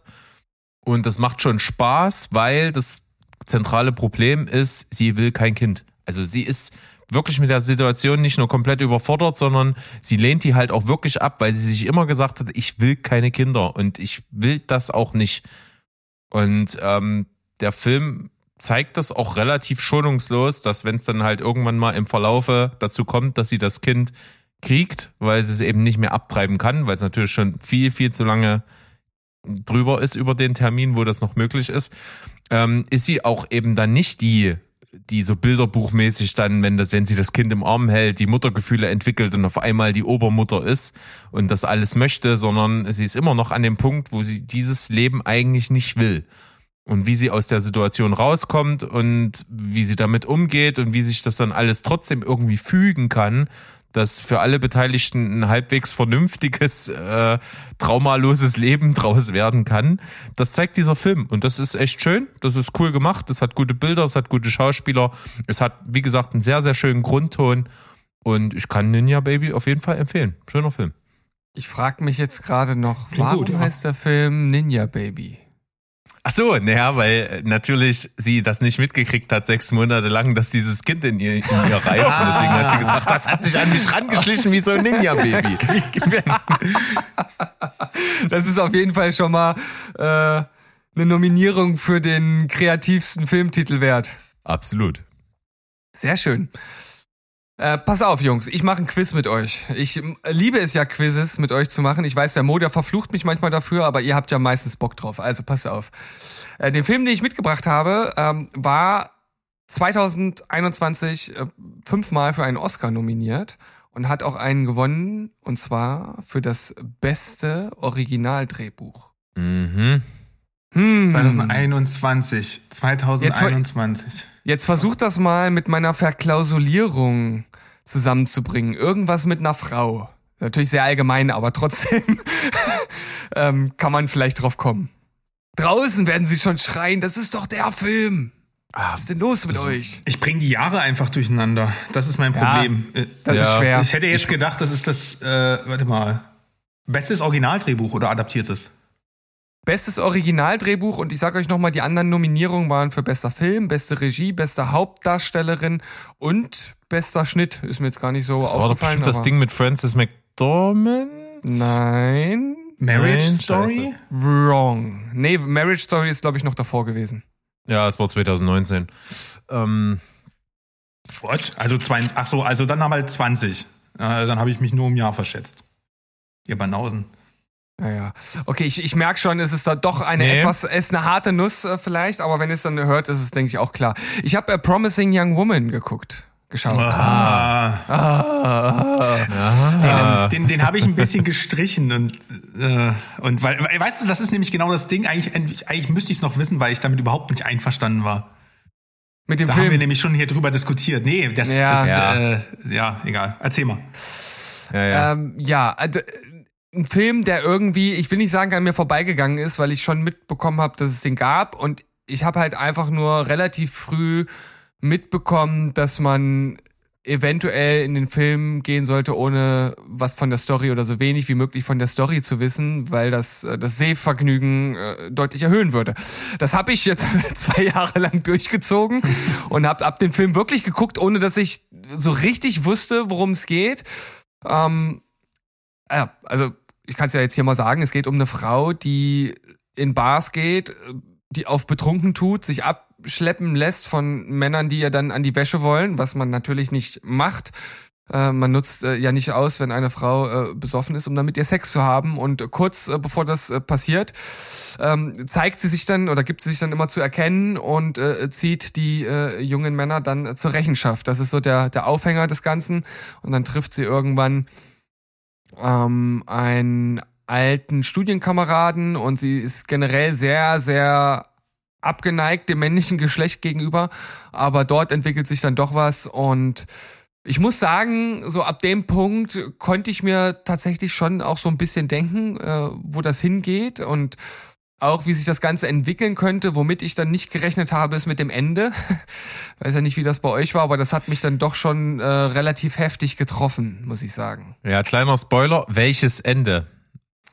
Es gibt ein Ende und es gibt ein Ende-Ende. Jetzt muss ich mal ganz kurz nachdenken, was du meinst, ehrlich gesagt. Also ich finde, es, es gab, es, es, Sandro ging es da genauso wie mir, es gab in dem Film einen Punkt, wo du gesagt hättest, jetzt Abspann und dann ist der Film perfekt. Also was heißt perfekt, aber er ist deutlich besser, als wie er war. Ich sag mal so, da hätte, da hätte man auch gern da, äh, in der Nähe gesessen und Gitarre gespielt und Marshmallow mitgehabt. Also, Vielleicht jetzt nicht unbedingt, aber ich will es ich will's ein bisschen Also- erklären. oh, um ums mal, Das ist um, eine schöne Verklausulierung. Und wenn mal an der Stelle eine Blende, eine Blende gekommen wäre, äh, wären Berg und ich Hände klatschend aus dem Kino gegangen. Ja, aber dann, ähm, dann mit, mit, mit einem Kloß im Magen oder mit einem. Ja, weil ich genau den hätte gebraucht. Okay, dann, äh, meint, dann, dann meint ihr sicherlich äh, das Ende, Ende, da meint ihr sicherlich äh, dass das Finden äh, der Botschaft. Ja, mehr ja, sage ich jetzt das nicht. hätte nicht Alles, sein was danach müssen. noch passiert, sagen wir es mal so, ähm, Ah, Okay. obwohl man das, das wirkt sehr konstruiert. Wir müssen Ja, das mal also- ähm, äh, off Mic irgendwie di- diskutieren, weil wir für Es- alle Leute, die ist es auch nicht ganz gesehen geil, haben. jetzt gerade für Leute, die den Film nicht gesehen haben, Ja, ist diese Diskussion jetzt richtig geil äh, irreführend. Völlig, völlig Aber irreführend, sinnlos. Guckt den Film, dann wisst ihr, was wir meinen. Ja. Genau, gesehen haben sollte man dann auf jeden Fall mal. Ja. Also ich habe auf jeden Fall zwischendurch auch mich gefragt, was der Film denn eigentlich vermitteln möchte, außer ein äh, ziemlich mieses Männerbild. Ähm, weil ja in dem Film irgendwie gefühlt jeder Mann halt irgendwie äh, sofort ein Vergewaltiger wird, wenn er eine äh, ne, ne besoffene Frau in der Disco trifft. Ähm, und das wird ja hinten raus dann auch nicht, nicht wirklich relativiert. Also ich weiß nicht genau, wie ihr das empfunden habt. Ja, das war damals meins auch. Ich glaube, das, das spielte bei Sandro nicht, nicht ganz so eine große Rolle in, in der Kritik, bei mir dann deutlich mehr. Ich hatte auch so meine Probleme damit, dass es halt wirklich super einseitig alles gezeigt wird. Also es ist wirklich genau wie du sagst, ne? Je- Jeder Mann, der, der eine besoffene Frau vor sich hat, wird dann automatisch zum Vergewaltiger, ohne dass das mal irgendwann kommentiert oder relativiert wird. Und das ist halt schon, fand ich ein bisschen einseitig. Na, ich kam damit aus dem Grund klar, das sorry, wollte ich nur gerade noch dazu Ja. sagen, weil ich finde ja, dass genau das auch an ihr als Person kritisiert wird in dem Film. Und deswegen ist es, glaube ich, okay, ihre, diese Perspektive, diese Weltansicht zu zeigen. Man könnte jetzt natürlich im Subtext lesen, das will dir eigentlich die Regisseurin zeigen, aber das blende ich jetzt einfach mal aus, weil die Figur ist ja nicht ohne Kritik in dem Film und hat ja dann auch unter den entsprechenden Konsequenzen zu leiden. Deswegen, ich finde, aber du, du hast natürlich recht, es ist trotzdem sehr fragwürdig, weil genau das macht der Film am Ende dann nicht. Er entscheidet sich dann nämlich nicht dafür, dass. Oh Gott, jetzt, das ist, wie kann man über diesen Film ohne Spoiler reden? Fuck. Naja, konsequent. Ja, du, du, du, du, hast es ja jetzt äh, auf jeden Fall nochmal angedeutet und wie gesagt, wenn ihr den Film jetzt irgendwie schauen solltet, dann wisst ihr auch, worüber wir jetzt hier sehr verklausuliert gesprochen haben. Äh, Es ist, es ergibt auch keinen Sinn, jetzt hier einen Spoiler zu setzen, um das auseinander zu flattern. Das würde zu weit führen. Ähm, ja, also ich, ich fand Michelle den Film. Williams äh, ist tr- gut. Ach nee, war es diesmal Carrie Mulligan? Ich weiß es nicht. Ja, Vor allen Dingen, ich weiß es jetzt gerade wirklich nicht. Ich glaube, es es war Carrie Mulligan. Carrie Mulligan, ja, richtig. Äh, okay. Ich würde dem Film trotzdem ein Yay geben. Also ich finde, der, der, Ja. der macht schon was mit einem. Der ist auch geil gut ist er und er ist gut gefilmt und er, er hat auch wirklich gut gesetzte Momente und optisch ist er auch, finde ich, sehr, sehr ansprechend. Ähm, Gerade von, von, von den Farbkonzepten her ist das schon cool, weil es immer wieder diese, ähm, diese Klischee-Girly-Welt so ein bisschen gegenüberstellt mit so einer harten Realität und das dann auch immer so im Hintergrund mit den Set-Pieces und so ganz geil wiedergegeben wird. Also optisch macht er schon viel her und ist auch schon recht smart, wie, wie, das, wie das gestaltet ist, auch das Set-Design und so. Das mochte ich schon gern. Wo sie die Typen, wo sie dann so nach Hause läuft und die Typen auf der anderen Straßenseite, die ihr so dumm kommen dort bei der Mhm. Baustelle oder was das ist. Die Szene fand ich super lustig, weil da war halt das, ne, das war halt nonverbal gelöst. Die, sie sie hat einfach nur alles über Blickkontakt gelöst. Und äh, so, mehr so ein subtiler Humor, finde ich, hätte dem Film ja gut getan, als in die Fresse äh, die MeToo-Keule zu schwingen. Und, und noch zum Abschluss ist euch auch bei der entscheidenden Szene zum Schluss in dieser Holzhütte dieser Deus Ex Machina Moment aufgefallen, wo ich so dachte, hä, wie konnte das denn jetzt passieren? Also so blöd kann man ja gar nicht sein. Äh, können wir später nochmal drüber reden? Äh, Finde ich, ja, weiß ich nicht genau. Also das wäre ja niemals passiert, wenn man das nicht eingebaut hätte. Und das ist halt völlig unwahrscheinlich, wie ich finde. Ab der Ähm, Hütte weiß auch jeder. Äh, Ke- äh, Das ist ja fast so schlimm wie Cabin in the Woods. Hm. nee. Gut, ich, ich habe jetzt aber noch äh, einen Film dabei und da bin ich wieder äh, voll in meinem Genre.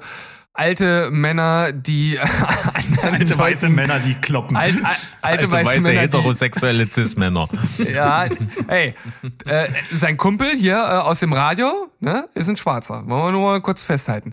Nein, also es geht um Nobody, ähm, ein Film, der so ein bisschen ich will nicht sagen im Fahrwasser von John Wick fährt äh, und auch von äh, 96 Hours, ähm, aber ja so ein bisschen ähnlich angesetzt ist, dass man halt einen Typen hat, der halt einfach ganz schön was auf dem auf dem Kerbholz hat, der eine Vergangenheit hat, die ihn halt entsprechend ausgebildet hat.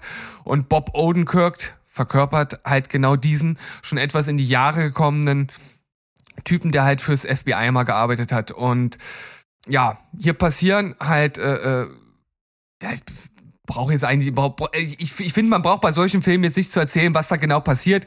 Äh, oder die, die, die, die, die, die, Story jetzt auseinanderzunehmen.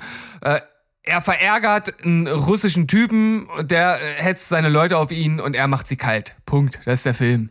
Und das Ja. ist geil. Rachefilm, Und zwar genau. von und, und, ne, ja, ähm, aber die Rache kommt nicht aus seiner aus seiner Perspektive, zum Teil nur. Na, es ist aber, äh, Rache ist schon der, äh, ist schon trotzdem so ein bisschen der, der, der, wie soll ich das sagen, der Aufhänger, ne? Am, am Der Anfang. Ja, genau, McAllister. also der, der McAllister, er, Liebe er- Grüße an Jakob an der Stelle. erstmal will er noch sich, mal in die Folge 20. erstmal will er sich rächen und was er dann macht, führt dazu, dass der andere sich wieder rächen will und das kulminiert dann in einem äh, ziemlich absurden Finale, ehrlich gesagt. Aber es macht halt Spaß. Und ich hab's zumindest äh, off-air schon mal gesagt, äh, Bob Odenkirk hat über ein Jahr für diese Rolle trainiert. Ich meine, der, der Mann ist Ende Ja. 50, äh, das musste halt auch erstmal bringen. Ich habe mir da letztens sogar noch mal ein Video zu angeguckt, was er da so gemacht hat. Das ist jetzt nicht so ein übermenschliches äh, Training, was irgendwie Chris Hemsworth oder äh, Henry Cavill oder äh, ähm, Dwayne The Rock Johnson für seine oder für ihre Filme halt machen. Hallo, halt, ich habe gesagt, nicht mehr Dwayne The Rock Johnson. Dwayne The Dwayne The Rock. Johnson, Dwayne The Rock Johnson, Dwayne The Der Rock macht Johnson. ja nicht mal Stunts selbst. Der steht auch nicht selber Ja, im ja. Dschungel. Der ist nix echt. Was ich, was ich aber sagen will, hier war recht viel echt und er hat halt, wie gesagt, äh, ziemlich hart für diese Rolle trainiert. Und äh, das finde ich cool und das äh, sieht man halt auch. Und gerade, ich sag mal, also die Busszene ist ja jetzt schon legendär. Ähm, und ich habe mir die auch danach nochmal angeschaut und muss halt wirklich sagen, die ist halt von vorne bis hinten wirklich ein geiles, ein geiles Brett. Also, wer auf so eine Art von Filme steht, guckt's euch an, ihr werdet euren Spaß haben. Absolut, da gibt's keine Kompromisse. Das macht genau das, was es soll und das zieht das durch. Ja, kann ich mich nur anschließen. Mega guter Film und äh, die, der Vergleich mit John Wick war gar nicht so falsch. Ist auch ähm, eine 8711-Produktion teilweise. Also hier der, der den am, im, im Bus da verkloppt, ist ja auch äh, ein, ein Landsmann von uns. Ich komme jetzt nicht auf den Namen von dem deutschen Stuntman. Der ist auch der Typ, den jo der John Wick im ersten Teil so vom Balkon da schmeißt und so. Also das ist, ein, ist tatsächlich die gleiche Action-Choreografie-Produktionsfirma im Hintergrund. Am Anfang gab es äh, da sogar mal diverse Gerüchte, das könnte im gleichen Universum spielen und zusammenführen. Aber da muss äh, bis Nobody 4 noch einiges passieren, wenn er an die Alter, Theatralik würde ich mir in die Hose spritzen, wenn das so wäre. Ey. Hammer, ey. Da muss aber, also da muss er noch einiges, äh, äh, muss einiges passieren, bis er mal in die surreale Welt von John Wick 4 kommt, aber why not? Also, wir wollen es sehen. Donnie Yen gegen, Ich würde es richtig feiern. gegen Bob Odenkirk. Macht es. ähm, so, ich habe jetzt was mit, ein, Oxymoron. Etwas, was sich eigentlich komplett ausschließt, ja. Ähm, an, an Gegensätzlichkeit. Das ist, äh, vor allem, ich habe es freiwillig gemacht. Ich habe mir eine Romcom angeguckt und sie ist gut. Und ich habe sie dabei, damit ihr sie euch auch anschaut. Könnt ihr, habt ihr Vermutung, was es sein könnte, nachdem ich Ghosted ja jetzt schon ausgeschlossen habe? Gar ist das nicht. ein aktueller Film? Es ist ein aktuell, ähm, also ein, bei uns ist er aktuell erschienen auf Disney Plus. Oh, das habe ich jetzt schon länger nicht mehr drauf geschaut. Ist das, ist das äh, so, so, so ein Titel, den man schon mal gehört haben Nee, könnte? ich lüfte das gleich, weil ich glaube, wenn ihr euch nicht, wenn ihr ein paar Kritiken gelesen habt, dann hättet ihr das wahrscheinlich jetzt gewusst. Es ist der Film Rye Lane. Habt ihr schon mal von dem gehört? Noch nie. Perfekt. Sagt mir gar nichts. Super Ausgangslage. Ähm, ich sag mal, was fange ich an? Mit der Handlung oder? Nee, ich fange mit dem ersten Shot an. Stellt euch das kurz in eurem Kopfkino vor. Ihr habt eine Kamera, die über die äh, in so einem Klo ähm, von oben, also so Vogelperspektive f- von, von Klohäuschen auf, also so Klokabine über Klokabine, ähm, so langsam rüberfährt. Jede Klokabine ist wie ein eigenes Universum. Ähm, die, also an Farbe, an Lichtsetzung, an der Person, die da drauf hängt. Du hast eine Mutter, die ihr Kind wickelt und die ganze Klokabine sieht aus wie ein Paradies. Du hast einen Penner mit einer Nadel im Arm daneben liegen. Dann hast du äh, irgendwelche äh, äh, Junkies, einfach nur ähm, Leute, die vögeln. Und alles, jede Kabine ist wie gesagt wie so eine eigene Welt. Und das ist der Opening-Shot, bis die Kamera auf der Klokabine von unserem äh, Protagonisten äh, Dom stehen bleibt. Und das ist der Intro-Shot. Allein dieser Intro-Shot hat alles an Kreativität überboten, was ich je in Romcoms gesehen habe. Auch an Farb, Farb Lichtsetting und Kreativität generell auch in der Inszenierung. Da war ich schon into it. Ich habe gehört, dass dieser Film eine Romcom ist, die kurzweilig ist, die super süß ist, äh, naja, leider, und ähm, einfach geil inszeniert ist von den Kameratechniken ähm, und, und auch, wie gesagt, von der Farbe, äh, von, den Farbsettings her so ausufernd ist, fast wie ein Wes Anderson-Film. Fast. Und ähm, ich habe gesagt, okay, das muss ich mir jetzt mit eigenen Augen angucken. Und es stimmt, es ist ein absolut herausragender künstlerischer Film, rein von der Inszenierung. Die Handlung, kurz wiedergegeben, es geht um, wie gesagt, diesen Dom, der sich da auf dem Klo ausheult, der ist irgendwie Mitte, Mitte Ende 20, lebt immer noch so bei, bei seiner Mom in so einem ähm, Londoner Stadtteil zu Hause. Und der hat gerade erfahren, dass seine Freundin mit ihm Schluss macht, ne, die, mit der war er sechs Jahre zusammen und dann äh, und die, die hat ihn halt mit seinem besten Freund betrogen. der ist dann bei so einer ziemlich geilen, äh, also alle, bei einer Ausstellung von seinem, von seinem Bekannten in der Kunstgalerie, allein was in dieser Ausstellung, äh, ich glaube, da geht es um Münder, was da, und, und was da alleine äh, in dieser Ausstellung an Bildern kre kreiert wurde, so, so äh, wirklich so hinreißend, äh, mit so viel Liebe zum Detail. Und dort lernt er eben, weil das halt so ein ähm, Unisex-Klo ist, da will halt dann eine, äh, ein Mädchen aufs Klo, Jazz, und die lernt er halt dort kennen. Und sie erkennt eben natürlich nach, äh, danach, weil sie unter dem Klo guckt, äh, ah, die erkennt die Chucks wieder und dann kommen die sich so auf der Ausstellung kennen. Die sind halt beide sehr unfreiwillig dort. Die ist so Modedesignerin, Kostümbildnerin, angehende und äh, hat sich auch von ihrem Freund getrennt, aber äh, kommt, es war nur ein Jahr mit dem zusammen, kommt da schnell drüber hinweg. Und ähm, ja, und die beiden verlassen dann die Kunstgalerie, laufen durch London, erzählen sich ihre Lebensgeschichte und das war's eigentlich. Die, das spielt eigentlich fast alles bis aufs Ende an einem Tag. Und äh, die laufen halt durch einen Teil von London, den ich so noch nicht kannte. Äh, Er muss halt zu einem äh, Essen, mit dem er sich mit seiner Ex-Freundin zur Aussprache vereinbart hat, und sie begleitet ihn auf dem Weg dahin. Und ähm, dann merkt er irgendwann, dass natürlich kommen die sich irgendwie näher und irgendwie, dass da auch noch mehr bei ihr dahinter hängt, dass, äh, sie doch nicht so eine taffe Fassade hat. Und aber wie gesagt, die Liebes, es ist eine 1A-Liebeskomödie, da ist wirklich nichts inhaltlich, was man jetzt so noch nicht gesehen hat, aber es macht halt, wie gesagt, für mich die Inszenierung. Du hast ganz viel Tele, du hast äh, also ganz weitläufige Shots, wo so viel passiert, dass du halt Standbild machen möchtest. Du hast ganz oft so Fischei-Objektive, die genutzt werden was dem Ganzen so eine leichte, ja, so eine magische Note verleiht. Und äh, dazu sind die Charakter, die, die beiden Schauspieler habe ich auch noch nie vorher gesehen, die wirken so unverbraucht und, und, und, und äh, authentisch auch in, in diesen, diesen Situationen, dass das halt auch überhaupt nicht kitschig ist. Und das Geile ist, wenn die sich dann ihre Lebensgeschichte erzählen, wird das halt immer mal wieder ähm, inszenatorisch geändert, äh, also das, oder, von, oder von der Tonalität her geändert. Also die, er erzählt ihr zum Beispiel von einer Situation mit seiner Freundin und sie sitzt dann halt, die sitzen dann halt plötzlich in einem Theater und sie guckt sich diese Situation, die er beschreibt, auf einer Bühne an. Und das ist, äh, das ist alles super, super kreativ. Und das ist ein Regiedebüt von äh, einer britischen Regisseurin namens, ich habe Rain L. Miller.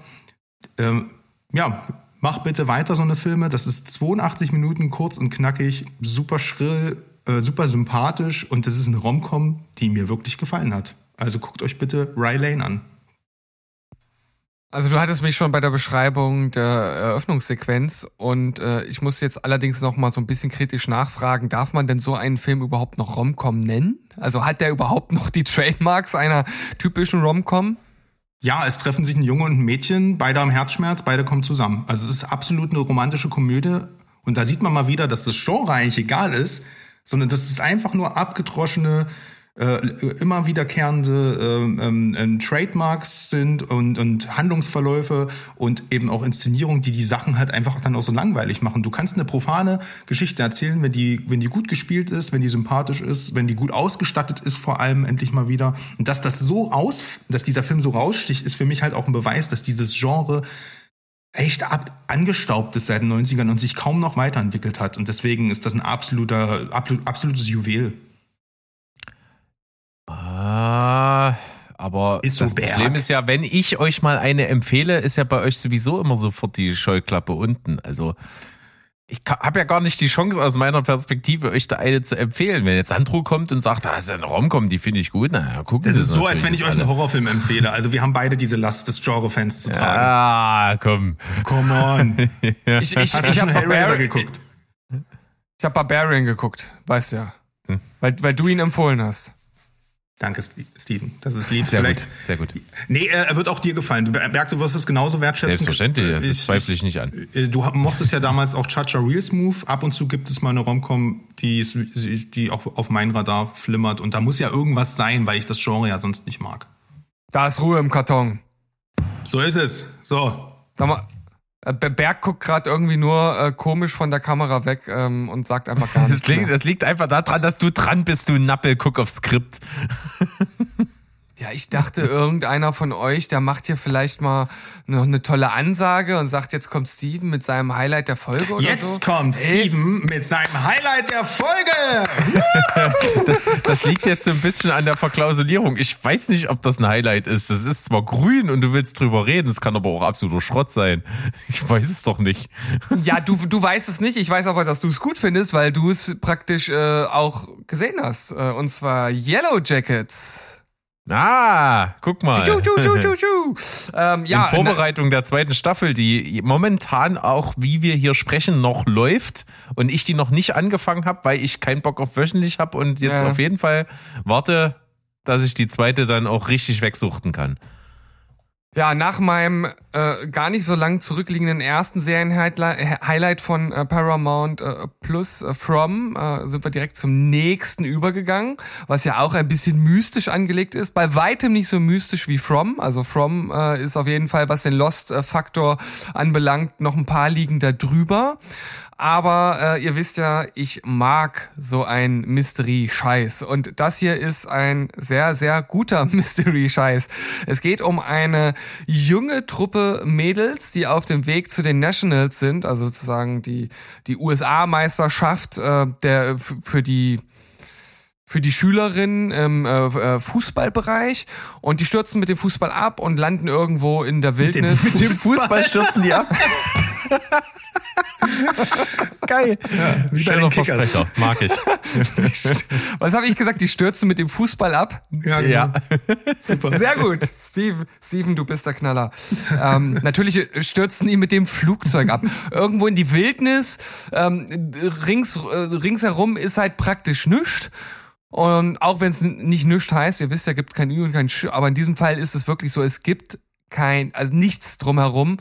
Ähm, und die Geschichte wird dann einmal aus dieser Perspektive in der ersten Folge noch was vor dem Absturz passiert und dann geht's halt darum, was ist nach dem Absturz passiert. Das ist die eine Zeitebene und die andere ähm, spielt dann 25 Jahre später, wo die Mädels schon erwachsen sind. Und äh, ich bleib mal gleich bei dieser Zeitebene, denn die vier Hauptdarstellerinnen, Melanie Linsky, äh, Tawny Cypress, Christina Ritchie und Juliette Lewis sind großartig. Ähm, und ich sag's auch gleich für die jungen Pendants dazu, die sind auch großartig. Ähm, also die, die spielen einfach alle wirklich richtig gut. Und ich glaube, Berg, du hast damals gesagt, äh, dass die auch sehr gut passende Schauspieler für Jung und Alt gefunden haben, ne? Ja, genau. Ähm, also das matcht auf jeden Fall richtig cool und ich ähm, gebe dir absolut recht, dass vor allen Dingen, wenn du so eine Serie machst, wo du schon zwei Zeitebenen hast, mit den gleichen Personen, das ist schon schwierig, wenn das nicht so gut ausgearbeitet ist. Und ich glaube, das hätte auch bei dieser Serie bedeutet, dass die halt völlig untergeht. Aber dadurch, dass das halt so gut funktioniert, funktioniert halt die Serie auch einfach. Und es ist halt in dem Sinne mysteriös, dass man von Anfang an halt mitbekommt, dass 25 Jahre später da halt irgendwas im Argen liegt. Die haben all das, was vor 25 Jahren passiert ist, runtergeschluckt, äh, irgendwie in Tagebücher geschrieben, die haben nie darüber geredet, irgendwas Schlimmes muss halt dort damals passiert sein. Und ja, in den Rückblenden, also dort vor Ort, ähm, am Absturzort, ähm, enttüttelt sich das so nach und nach. Also dort passieren immer mehr strange Sachen. Ich würde sagen, bis zum jetzigen Zeitpunkt sind es keine komplett übernatürlicher Art. Also ich würde auch sagen, dass man das halt alles noch irgendwie erklären kann auf einer psychologischen Ebene. Ähm, aber ja, ich bin halt äh, gespannt, äh, wie das äh, sich dann weiter verhält. Also die zweite Staffel hat ja äh, bis jetzt auch schon sehr gute Kritiken bekommen. Ich bin da wirklich äh, sehr gehypt. Ja, ich auch und ich werde dann wirklich äh, hoffentlich dann auch mit dir zusammen schnellstmöglich über die zweite Staffel dann sprechen. Wie gesagt, ich warte, bis die jetzt abgeschlossen ist, dass ich die durchziehen kann. Ähm, das war damals so ein bisschen der Kritikpunkt von Mo und meiner dann natürlich auch, dass du halt angefixt bist, kommst hier rein und dann stellst du irgendwann mal am Ende der Staffel fest, ach scheiße, das ist auf mehrere Staffeln angesetzt. Weil du siehst halt am Anfang schon Sachen, wo du denkst, okay, hoffentlich kommt's bald innerhalb der ersten Staffel zu diesem Punkt und es passiert halt nicht. Und da habe ich auf jeden Fall richtig Bock, dass die zweite Staffel das bringen wird. Gerade eben diese, diese krass rituellen Sachen, die dann dort abgehen nach dem Flugzeugabsturz 25 Jahre früher. Das, äh, das interessiert mich sehr, weil das hat natürlich auch die richtig krassen Lost Vibes. Und ich glaube und hoffe, dass auch insgesamt es nicht auf irgendwas Übernatürliches hinauslaufen wird. Denn wie du schon sagst, das klingt alles plausibel. Alles, was ein bisschen abgefahren ist, kannst du immer noch mit Halluzinationen oder mit Psychologie erklären. Äh, Und deswegen finde ich die trotzdem irgendwo geerdet. Und wie gesagt, es macht halt einfach Spaß, diese Dynamiken, die sich zwischen den Figuren da 25 Jahre vorher entwickelt haben, dann später in der Erwachsenenwelt halt teilweise bestätigt, aber teilweise auch völlig anders zu sehen. Und das macht den Reiz aus. Und ich muss sagen, die neunte Folge der ersten Staffel, die hat mich echt kalt erwischt. Also da geht auf einmal da was ab in dem Camp und denkst so, wow, wo kommt das denn jetzt her? Äh, Du hast es ja eben schon so ein bisschen angesprochen mit Halluzinationen und ähnlichen. Äh, In der Folge spielen dann äh, Pilze, also nicht Champignons und auch keine Steinpilze, sondern die besagten Pilze, die einen ein bisschen gut drauf bringen, eine Rolle. Und was dann dort abgeht, ähm, habe ich dann so irgendwie auch nicht erwartet. Und das ist dann halt geil. Also ich, ich mag's halt, wenn, wenn Folgen mich halt auch wirklich einfach überraschen, wo ich dann sage, so, wow, wo kommt das denn jetzt her? Und das schafft die Serie halt tatsächlich auch mehrmals. Und äh, deshalb kann ich sie einfach nur ähm, wärmstens empfehlen. Na supi. Ich habe die auch noch auf der Watchlist. Ähm, wenn das, wenn jetzt Staffel 2 irgendwie zu Ende geht, vielleicht können wir uns ja irgendwie sogar drauf committen. Ne? Müssen wir mal schauen. Und äh, man muss aber sagen, damit endet's ja noch nicht, denn die dritte ist bestätigt und wird kommen. Ja, ja. Ey, sag mal, Berg, was fehlt denn eigentlich jetzt noch, um die Folge abzurunden? Welches Filmstudio ist ist hier chronisch unterbesetzt? Ja, A24. Ja, finde ich auch. Also deswegen, ne, damit es hier kein, kein Beef gibt. Ah, mir fällt, äh, sorry, ich bin raus, ich bin out of, of, out of Wortspiele heute. Äh, wir haben natürlich, wir meinen natürlich selbige Serie, wir haben Beef mitgebracht, also Berg und ich zumindest, weil ich glaube, Steven, du hast es noch nicht gesehen, ne? Nee, Dann wirst du jetzt ganz kurz einfach lauschen und danach sofort wahrscheinlich den Fernseher äh, auf, äh, äh, anschreien und mitbeefen. Es geht nämlich in Beef um einen scheinbar harmlosen Streit von zwei Fremden beim Ausparken. Wer hatte das, ja, wir haben das alle schon mal erlebt. Ähm, ne, wir hatten das ja auch letztens erst in Infinity Pool. bespre- Egal, ich drifte ab. Äh, Stephen Yeun, äh, Hauptdarsteller, und ähm, Ali Wong, Ellie Wong, äh, die beide sitzen in diesen Vehikeln und er fährt zurück. Sie stellt sich irgendwie in den Weg, sie so streift sein, sie nimmt ihm die Vorfahrt, er hupt und zeigt ihm den Mittelfinger. Beide rasten komplett aus und liefern sich eine völlig übertriebene Road Rage Verfolgungsjagd durch die Stadt. Ähm, die, diese Verfolgungsjagd hat allerdings weitreichende Folgen für beide. Und ich bin ganz fest davon ausgegangen, wir haben es hier mit einer doch humoristisch ausgelegten äh, Serie zu tun.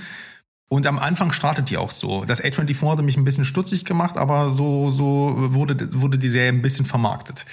Ähm, äh, Steven Jöns Charakter, Danny, ist ein erfolglos, also relativ erfolgloser Bauunternehmer am Anfang der Serie und äh, legt sich halt mit, die, äh, mit dieser Selfmade-Unternehmerin an. Und die Streitigkeiten laufen halt kurz gesagt immer weiter aus dem Ruder. Was nicht nur, denn, und das betrifft dann nicht mehr nur ihr eigenes Leben, sondern eben auch das ihrer Mitmenschen, vordergründlich das von Steven Jöns Bruder und von, äh, ähm, von Eddie Wongs äh, Ehemann. Und alles wird total auf den Kopf gestellt. Und diese Serie stellt einem eigentlich als Grundprämisse die Frage, wie weit kann sowas eskalieren und wie, na, wie soll ich sagen, wie ähm, sehr sind wir eigentlich diese ähm, Individuen selbst, die sich da ähm, in die Konfrontation bringen? Weil das kann man schon mal sagen, ohne dass man, dass man das Serienende spoilert. Beide Charaktere lernen, auch, auch wenn die total unterschiedlich sind, im, Lau im Laufe, im Verlaufe dieser, dieser Folgen immer mehr Parallelen aneinander kennen.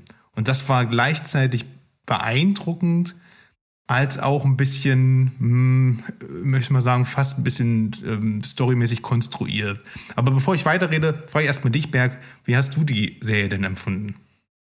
Ja, ich könnte jetzt irgendwie so langsam Spannung aufbauen, aber ich möchte eigentlich rausplatzen, dass ich halt wirklich äh, jetzt, nachdem ich alle Folgen gesehen habe, komplett begeistert bin. Ich finde diese von dir schon angedeutete Vielseitigkeit einfach so toll, dass ich eine Serie sehe, wo ich eben auch am Anfang denke, okay, das ist ja alles ein bisschen locker fluffig und das ist alles ein bisschen amüsant und ein bisschen satirisch überspitzt und auf die, eben auf diese Spitze dann getrieben.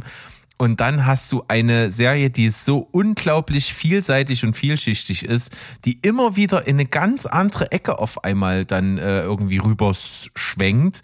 Du hast Familiendrama, du hast äh, Fremdgehen, du hast Ärger, du hast äh, ähm, Rollenbilder, du hast äh, Alltag, du hast Gesellschaftskritik, du hast ganz viel Culture Clash. Ich habe noch nie so viel Culture Clash gekriegt, ohne dass es halt so mit einem Holzhammer ist, weil die beiden sind ja asiatischer Abstammung in dieser in dieser Serie und deren ganzes Lebens dieser deren ganzer Lebensumstand findet in einem Land statt, was nicht asiatisch ist, sondern es geht halt wirklich so ein bisschen American Dream mäßig, wie schafft es ein Einwanderer, Wurzeln zu schlagen in einem Land, was nicht sein eigenes ist und dann irgendwann zu seinem eigenen irgendwie wird und auf zwei völlig unterschiedliche Wege. Du hast schon gesagt, der eine, der so aus einer armen Familie kommt, die irgendwie gescheitert sind und er selber ist auch nicht erfolgreich und die andere ist Selfmade-Millionärin.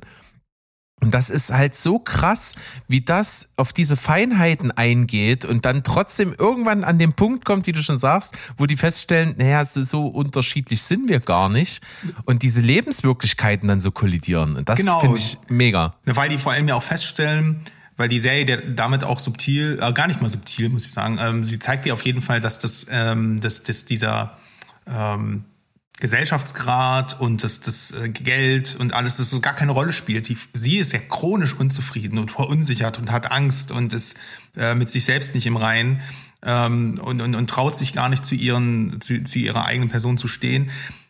Ich bin da voll bei dir. Das ist äh, auch auch bei Steven Yeun. Ich meine, das geht alles los, indem er sich da die ganzen Grills, äh, zu, äh, also so Falling Down Manier, sagen wir es mal so. Ne? Und als man dann irgendwann erfährt, was der eigentlich damit vorhatte, das ist ja, äh, es ist ja auch eine, eine Serie, wo es auch um sehr sehr viel Abgründe geht. Es geht um Depression wie Sau. Es geht um ähm, um, um sich beweisen wollen in der Familie. Äh, Er ist ähm, brüderliche Verantwortung oder auch irgendwie Verantwortung zu tragen und dann gleichzeitig aber auch Angst davor, die zu verlieren und zu Mitteln zu greifen, wo es einem halt echt die Sprache verschlägt. Äh, es geht auch ein bisschen um Social Media und äh, wie das Einfluss auf unser Leben hat und wie wir uns da so darstellen, elterlicher Einfluss. Also es ist extrem viel drin. Und das Ding ist, ich will, wollte die ganze Zeit diese Serie ganz, also ich dachte, das muss ein Meisterwerk werden. Am Ende des Jahres muss man darüber reden, weil die ja auch wirklich schon sehr vollmundig überall genauso bewertet wird. Ich kann mich da nicht ganz anschließen. Und ich habe versucht, so ein bisschen zu analysieren, woran das liegt. Am Anfang, in der ersten Hälfte der, Staff, äh, der Staffel hatte ich das Gefühl, Alter, ein, zweieinhalb maximal stündiger Film draus und es wäre rund gewesen, aber, oder sagen wir mal zwei Stunden. Das ist, die Story bietet, ne, bietet zwar extrem viele Anknüpfungspunkte, aber du hast halt immer wieder Leerlauf drin. Ähm, weil, weil man sich dann natürlich auch Zeit nimmt in dieser Serie, Serie, äh, zum Beispiel für Flashbacks, die dann halt teilweise auch sehr, sehr spät kommen und wieder das, ne, die Haupthandlung dann nicht voranbringen, aber auch irgendwie so nachträglich irgendwelche Fi Figurenkonstellationen nochmal umzudrehen. Und dann ist es aber auch am Ende so, dass es dann plötzlich am Ende so viel Neues noch dazu kommt in den letzten drei Folgen. Da alles mit dieser ganzen ähm, äh, ganzen Knast-Story. Dann gibt's noch mal ein paar Action-Einladen. Dann gibt's wilde äh, NATO-Trips und was auch immer alles, also ähm, die künstlerisch extrem, extrem kreativ gelöst sind. Also da kann ich mich nicht beschweren und selten sind mal so viel Stilistiken und Input in einer Serie wirklich äh, gebündelt zu sehen. Aber wo es dann halt für, für mich erzählerisch irgendwie nicht rund war, wo mich teilweise die Story irgendwie so ein bisschen verloren hat wo mir dann auch zu viele Konflikte von früher wieder aufgemacht wurden, so nachträglich, weißt du, um einfach die Figurenhandlung so nachträglich nochmal neu zu erklären, wenn du weißt, was ich, worauf ich bei ihr so hinaus will. das war für mich fast so ein bisschen so ein la- lamer Story-Kniff. Also ich hätte das an der Stelle nicht mehr gebraucht und das hat es mir dann ein bisschen aufgebläht und so war ich am Ende so hin und her gerissen. Einerseits, dass ich mehr sehen wollte, äh, erzählt mir bitte eine größere Geschichte oder macht es kompakter und streicht viele Sachen raus, die ich als repetitiv empfand. Und deswegen kann ich mich gerade nicht so richtig einigen. Hätte ich lieber Beef den Film oder Beef aber richtig, so, aber irgendwo stehe ich jetzt so da und hab, mir fehlt so ein bisschen und deswegen absolute Sehempfehlung von meiner Seite, ähm, auch weil, weil es auch von den Bildern her und wie es gemacht ist, wirklich atemberaubend gut ist und geil gespielt ist und ganz, ganz viele Themen, wie gesagt, drin sind, aber ich bin nicht ganz hundertprozentig warm damit geworden. Also es klingt auf jeden Fall alles ziemlich gut. Äh, Ich, ich glaube, wir hätten jetzt auch einfach, ich weiß nicht, in, in diesen äh, sieben Minuten oder was, in der er jetzt über die Serie redet, immer so nach drei Minuten einfach so, einen so, einen so einen kleinen Schnitt machen können und einen anderen Filmtitel einblenden können und äh, alle hätten es geglaubt, weil das so viel ist. Ich weiß gar nicht, wie, wie passt denn so viel Zeug in eine zehnfolgige äh, Serie, die immer, ich glaube, 30 Minuten nur eine Folge äh, geht. Das ist ja Wahnsinn, was da alles reingepackt wurde. Ja, Also, genau so ist ist- es und ich pflichte Sandro in dem Moment auch ein bisschen bei. Du hast einerseits das, du willst das alles irgendwie besser ausformuliert haben, aber auf der anderen Seite denkst du dir, oh, es zieht sich aber auch ein bisschen. Also das hatte ich auch, ähm, gerade weil so viel drin ist. Ähm, trotzdem möchte ich am Ende des Tages das der Serie trotzdem ein bisschen auch zugute halten, weil einfach das nicht so 0815 irgendwie eine Story und das, und das arbeiten wir jetzt ab, sondern an, an allen Ecken und Enden nimmt irgendwas gesellschaftlich Großes Einfluss auf die Art und Weise, wie sich die Figuren in der Konstellation verhalten. Und das mag ich, dass das das alles irgendwie vereint und verbindet.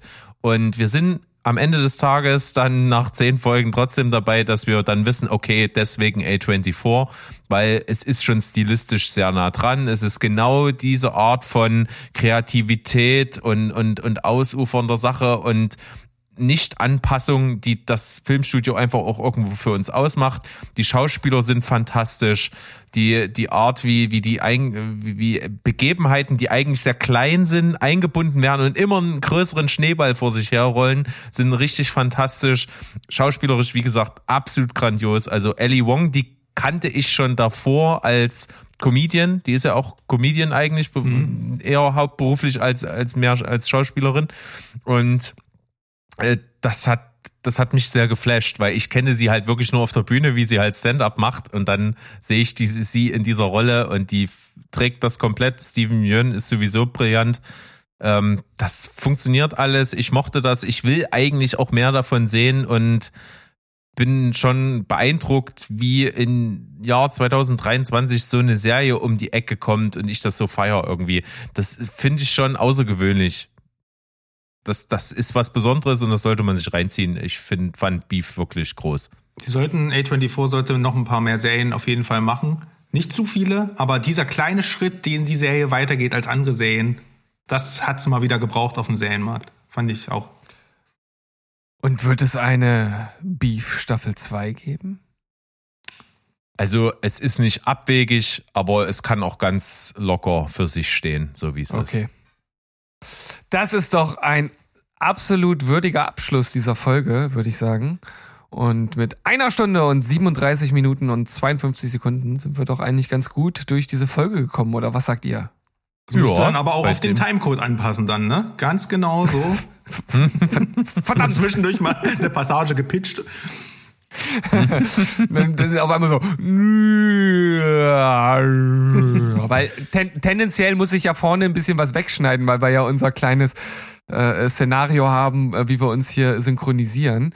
Deshalb, ja, habe ich jetzt natürlich den Fehler gemacht, hier diesen ganz genauen Timecode. Ist ja auch egal. Es ist eine äh, recht Du machst einfach ein Folge. Voice-Over an der Stelle und sprichst den richtigen Eine Timecode Stunde, einfach drüber. 35 Minuten, 44 Sekunden. Kannst du dann einfach so machen. Oh Gott, es wird nicht Großartig. besser, Jungs. Ähm, Nee. Ich werde euch vermissen. Das äh, sage ich zuletzt. Äh, es, Oh. wird mir, es wird mir fehlen. Und äh, nach, ich sehe mich schon nach zwei äh, Wochen mit so einem Film Süd, dass ich äh, gar nicht weiß, wo ich damit hin soll. Und dann wahrscheinlich alle im Turbus voll brabbel und dann weiß ich nicht, äh, muss mir was einfallen lassen. Aber, ähm, Aber das war ja, noch mal wenn eine schöne Tour- Ehrenrunde. Wenn die Tour zu Ende geht, dann kommst du r- rüber und äh, äh, äh, spritzt uns all deinen Überdruck ins Gesicht. Jungs, ich habe euch 100 Okay. Filme mitgebracht. Lass uns mal an der Oh. Stelle aufhören. Um Gottes Willen, Ähm, Steven. Niveau-Limbo hier. Also, besten Dank fürs Zuhören. Äh, Sandro, du machst eine schöne Tour. Auf eben jener sehen wir uns natürlich in Leipzig und bis dann würde ich sagen, tschüss, ciao. Und goodbye. Bleibt spoilerfrei. Tschüssikowski. Winke, winke. Bleibt artig. Und ärgert den Mo nicht so. Wir versprechen nichts.